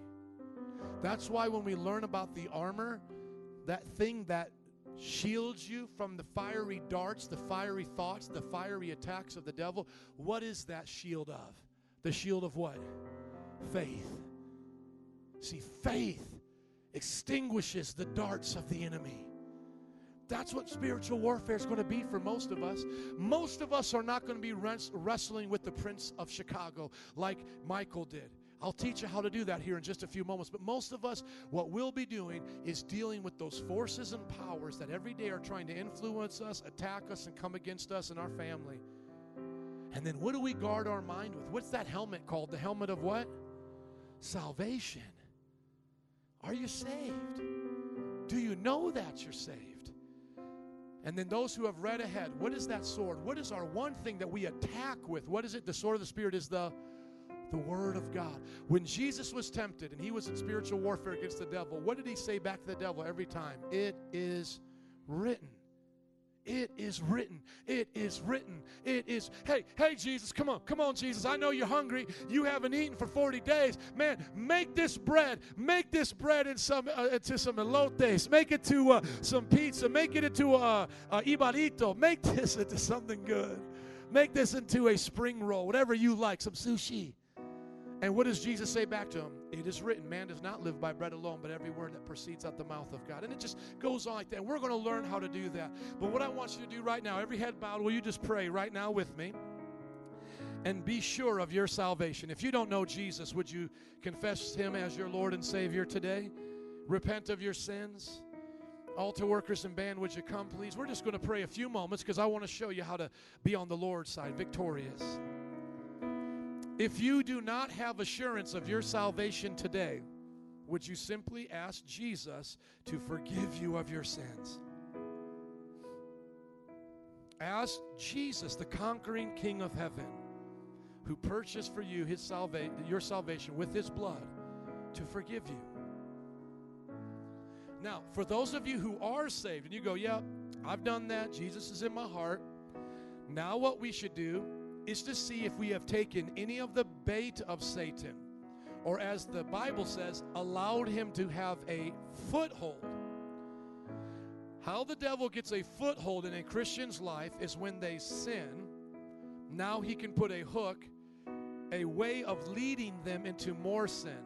But when we break off ties with the devil, the, uh, Jesus says the work of the devil is then destroyed out of our life. No remnant there. Even though he may still tempt us, he cannot have authority over us. So, is there any sins in your life right now you personally just want to confess to between you and the Lord and go, God, I don't want to give the devil a foothold. I don't want to have a crack in my armor. I, I want to live for you and all of the devil's work destroyed out of my life, just vanished and gone, washed clean by the blood. Now, this is the same kind of prayer that we would pray anytime we sin. So, when, when I sin, that's what I pray. I'm repenting. What I'm saying is, devil, I messed up, but you don't get authority over me. I don't belong to you, I belong to Jesus. Let's just search our hearts. Come on. Do you know Jesus? Are you right with God? Is there sin in your heart? You know, some of the popular sins are sex before marriage or perversion, like pornography and things like that. Other sins are the sins of, uh, you know, putting other things before God. As you notice, I didn't make any Super Bowl jokes because I could care less who wins. No offense if you like football, but I'm just saying, do you, you know, do you put that before God or do you put your job before God? Idolatry. So perversion, idolatry. And then the other thing I see a lot of people deal with that I deal with as well is bitterness, unforgiveness. Unforgiveness is a sin that you've allowed someone to have a hold on your heart because of what they did. And it's like getting mad at them and drinking the poison yourself. And that's really what it does. So that's why Jesus said, Forgive, let go of those things. You're not hurting them, you're only hurting yourself because the Bible says vengeance belongs to the Lord, and you should pray that the Lord saves them and changes them. But your bitterness towards them doesn't do anything for justice. So repent if you've been bitter, unforgiving. Just a few more moments. And then I'm going to teach you how to do some spiritual warfare. It's not going to be goofy, it's just going to involve prayer and the Word of God. That's what Paul taught us to do. Just a few more moments. We're just repenting. And now, those of us who want to do war, who want to make war, pick something in your life that is a temptation right now, something that tries to lure you away, a trap of the enemy, and start right now to speak the Word of God over that issue of your life right now. And you can do it for yourself and you can do it for people in your life or your family, but just start to do it. I'll pray out loud to help some of you. Satan, you will not bring discouragement in my life, but I will rather stay encouraged by what the Lord is doing in my life. I will not allow finances, attendance, what people say or do to discourage me. Holy Spirit, I ask you to rid me of any discouragement, comparison, distraction, so that I may be always full of faith for this church.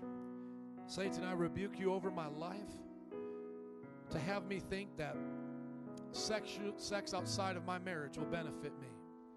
I desire purity. I stand my ground in the power of the Lord and proclaim, I will be faithful to my wife till death do us part. Come on, that, that's spiritual warfare. You're doing it. There it is. Do you see any angels? Probably not. Has Gabriel come down yet? Probably not. Michael, is he fighting now? Probably not. But we're doing spiritual warfare. We are battling for our spirits against the lies of the devil. And that's what the Bible taught us to do. You'll learn all about that. Make sure you come this month because literally this was all just the introduction. We're going to learn about the armor and how to pray and the, some of the things the devil tries to do to, to trick us. We'll go through all of those things. But make sure that you start praying even right now. Now let's stand up. How many do want to wrestle a little bit with the Prince of Chicago if there is such a thing, which I probably believe there is? Let's stand up to our feet and let's whoop on the devil, right? Because if there was an authority over Persia at that time, there's probably an authority over Chicago, right? So, how I would look at it by looking at the Bible and, and, and tying it all together, I believe we should pray against probably the three biggest things we see as issues in our city. Let's pray against the violence of our city and tell the devil to get out of our people's lives and stop deceiving them to fight each other, right? Let's pray against perversion, all kinds of perversion. Going to the club perversion, same sex perversion in Boys Town, whatever. Let's pray that there'll be purity in our city. And then lastly, let's pray against corruption. Sister Lily, are you tired of seeing corruption in our city? You know, if it's not one, it's another one. You know, the governor, he goes to jail. And then all of a sudden, the leader of the school district goes to jail, or at least has a problem. And then it's the, the police department. I want each one of my leaders to pray for one of these things. And as they're praying for them, let's pray together because that's when the Bible says we wrestle. Now, look about me before we pray, please. In this place is where Daniel was. And then that's when God started showing him visions and stuff. So I would say, don't seek after Gabriel like, Lord, send me Gabriel, because that's wrong. You're not supposed to do that. But while you're praying and interceding, if God has a message for you, then he'll send it. But it will only happen as you're doing the will of God. As Daniel was just simply praying and fasting for his city, that's when all the Star Wars started happening. Like, that's when all that started happening. I've never seen it. Few people I know say they've seen it. I have no reason to doubt them, but it doesn't matter because I know that we're winning the war. And the battle belongs to the Lord. Amen. So I'll just make it real simple. I'll just start here with Augustine. Augustine, you pray for the perversion of our city, cast it down in Jesus' name. And remember, the Bible says, whatever you bind on earth is bound in heaven. Why? Because he has authority. Whatever you loose on earth is loosed in heaven. That's, that's authority, right? So we're going to pray those things, okay? And then uh, he'll he'll pray for uh, perversion. You'll pray against corruption, and then I'll have Sister Lily pray against violence. Oh, Jesus, Lord, I just come against all darkness, Lord, and principalities, Lord, of the air in Chicago, Lord. I come against all the violence, Lord, all the divisiveness, Lord, of every race, Lord, and color, Lord. I pray that there will be a unity, Lord, a thirst for righteousness, Lord. I come against all the desire to hurt each and every one of the citizens of Chicago, Lord, with weapons, Lord, with hatred, Lord, of difference of opinion, Lord. I come against all that, Lord, in the name of Jesus, Lord. Let loose, Lord, your angels, Lord, to come against the enemy, Lord, so your enemy may scatter in Chicago, Lord. Let your angels, Lord, over overtake them, Lord, in Jesus' name, Lord. Let there be no room for violence, Lord, but only a peace of love and joy, Lord. Jesus' name, Lord, in Jesus' name. Can I get your attention? Because I want to interject here a little bit. So we prayed this week, uh, this last month rather, in January, for everybody picked three people in the leadership, uh, elders and deacons, those we hadn't seen the church for a while. I prayed with my wife on the way back. Okay, Friday, the entire time. It was almost like three hours because we were taking our time. I prayed for this young man and his mom. And when was last time I've seen you, Elijah? Got to be years, two years, and he's here today. I prayed for age, uh, Aldrin right here, and he is here today. Come on, spiritual warfare works, people. Anybody ever seen The War Room, the movie The War Room? Rent it. The War Room. Another great fictional uh, thing is to read the Screwtape Letters by C.S. Lewis to help build your faith. There's a real battle. And here's the thing we may not see every victory won. Remember why? Remember why? Judas even went to hell, and he was one of Jesus' disciples. Why? Judas made a choice. God won't violate people's choices. So we should keep praying for them to be saved and then they make the choice. And what I think what's happening when we're praying is we're praying for more opportunities for them to change, more light to be given to them. I remember being as I mean I don't even want to say this with young people here, but I used to do a lot of bad things on drugs and I remember being gone, right? And I would start feeling conviction. Instead of being like woo, like all out there, I started feeling conviction. And I remember talking to my mom and my mom would pray for me in her den, and she would write out prayers for me. I still have them. And, and she would pray words, I mean, things that are even happening in my life today before I was even saved. And I said, When did you pray for me? And she said, I would pray for you often between 10 p.m. and 12 a.m. in the night. And I would say, Mom, there were so many times I would be at parties, I'd be at places, and I would just feel my heart beat. I knew I didn't belong there. See, God was getting through to me. I'm a witness to that. You know, when I was led to the Lord at my mother's kitchen table because I just couldn't take it anymore. And I just said, man, I don't want to do this. And I called my mom up, and that's how I got saved. War Room is a literal story about my mom bringing me to the Lord. It's not just that woman on that show. Are you listening to me? It has happened so many times in people's lives. Keep praying. Let's pray for corruption to get out of our government. Amen.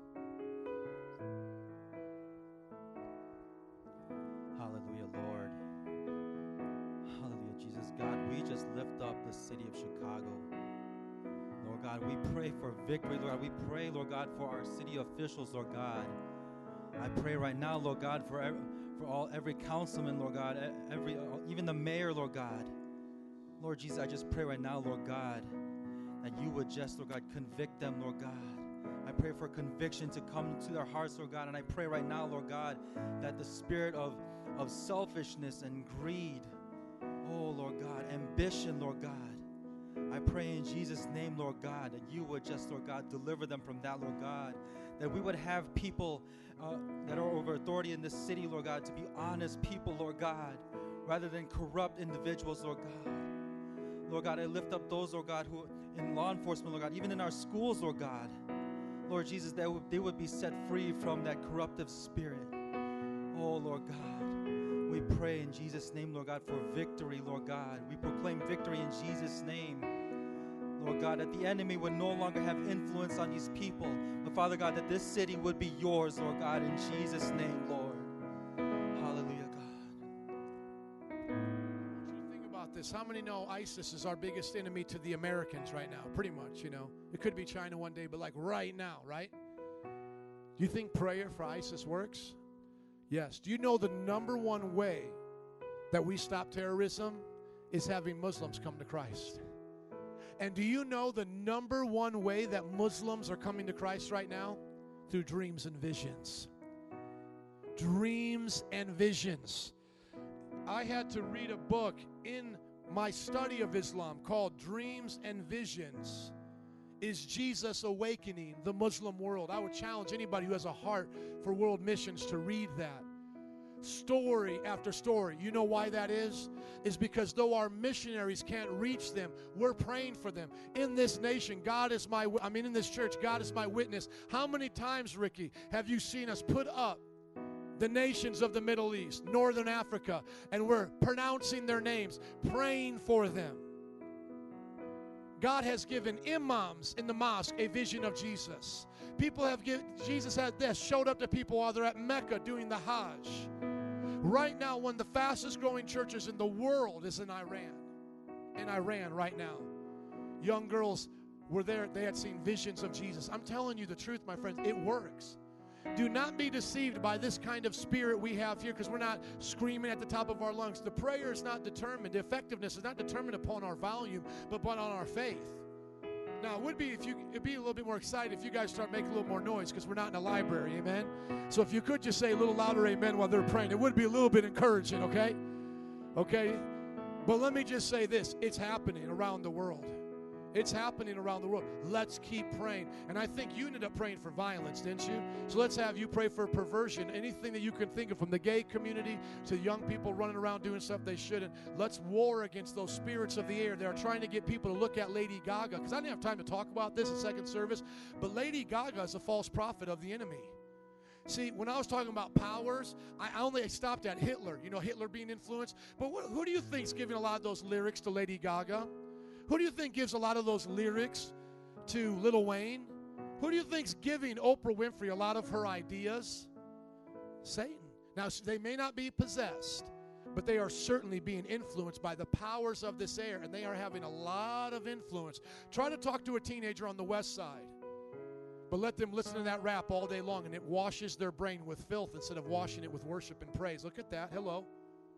Try to talk to somebody downtown that loves their job and is an idol of money. They won't listen to you, but they'll listen to a Forbes magazine. You see, because the world has people leading them through those powers. And we're going to pray now that the powers of the homosexual community are broken down. I want to see, I want to see Caitlyn Jenner with tears coming down his eyes saying, I repent. Because this doesn't make me happy. I've been deceived, right? How many of you thought an outfit would make you happy and it didn't? How many of you thought a relationship would make you happy? He's going to find out sooner or later that will never satisfy him. Hallelujah. I pray against the perversion over this generation in the name of Jesus. And I cast every bit of perversion to the pits of hell where it belongs. Satan, you cannot have this generation's purity. You cannot have this generation's sexuality. You cannot have this generation's mind. You cannot have this generation's body. I claim that this will be a generation that loves the Lord with their heart, soul, mind, and strength. And no power in hell will prevail against the blood of Jesus Christ. I pray right now, Lord God, that we would see young people who don't listen to Lady Gaga and the voices, Lord God, of this generation, Lord God, but that they will listen to what your word says, Lord God. I pray for godly men and women to come, Lord God, that rap and sing, Lord God, to take over the music industry in the name of Jesus, to take over media in the name of Jesus. I pray, Lord God, for a pure generation who seeks you, Lord God, with all their hearts and finds you, Lord God. Lord God, I pray, Lord God, against the homosexual agenda, against the agenda that, that, that wants to take away the family unit, Lord God. I cast it into the pit of hell, Lord God. And I pray, Lord God, for your plans, the mind of Christ, the love of Jesus, that that would be what our young people see, Lord God, that that would be what we live by. In Jesus' name. Amen. Come on, give it up for Jesus. Amen. Now let me call down Jen real quick. Jen, come on down. I try to give you guys testimonies about each one of these things. Come down quickly. One of her best friends was a lesbian, Sadia. Right? Now I want to make sure I get this story straight. Now you know, let me just give you the good news right now. Sadia is in Bible college at Mardi Gras preaching the gospel right now. So what happened with Sadia? She was in her car or something, and you called her out the blue, or she called you. How did that first conversation transpire? Um, she called me She called you, and she was asking for prayer or just to talk about stuff. You started talking to her about Jesus, and then you led her to the Lord and prayed with her there on the phone. No, I was in her car.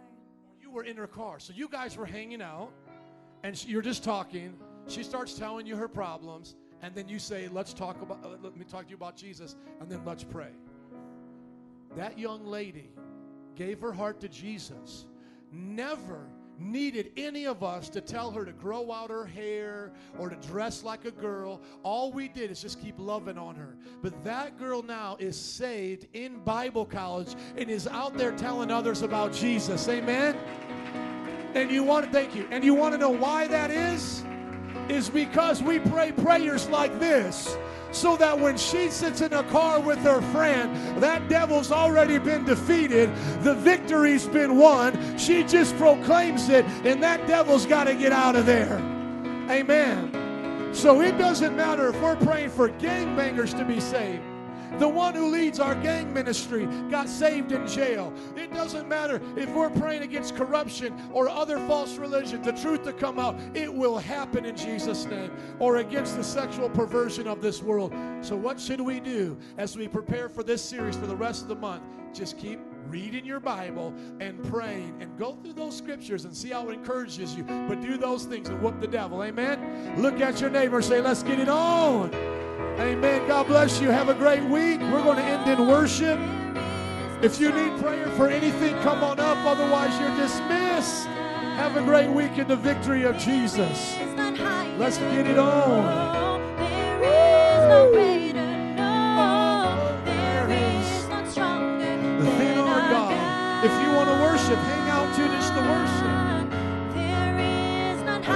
We'll see you next week. There is no greater. There is none stronger than our God. If you want to come for prayer, man, we'll pray right now. You will experience the power of God.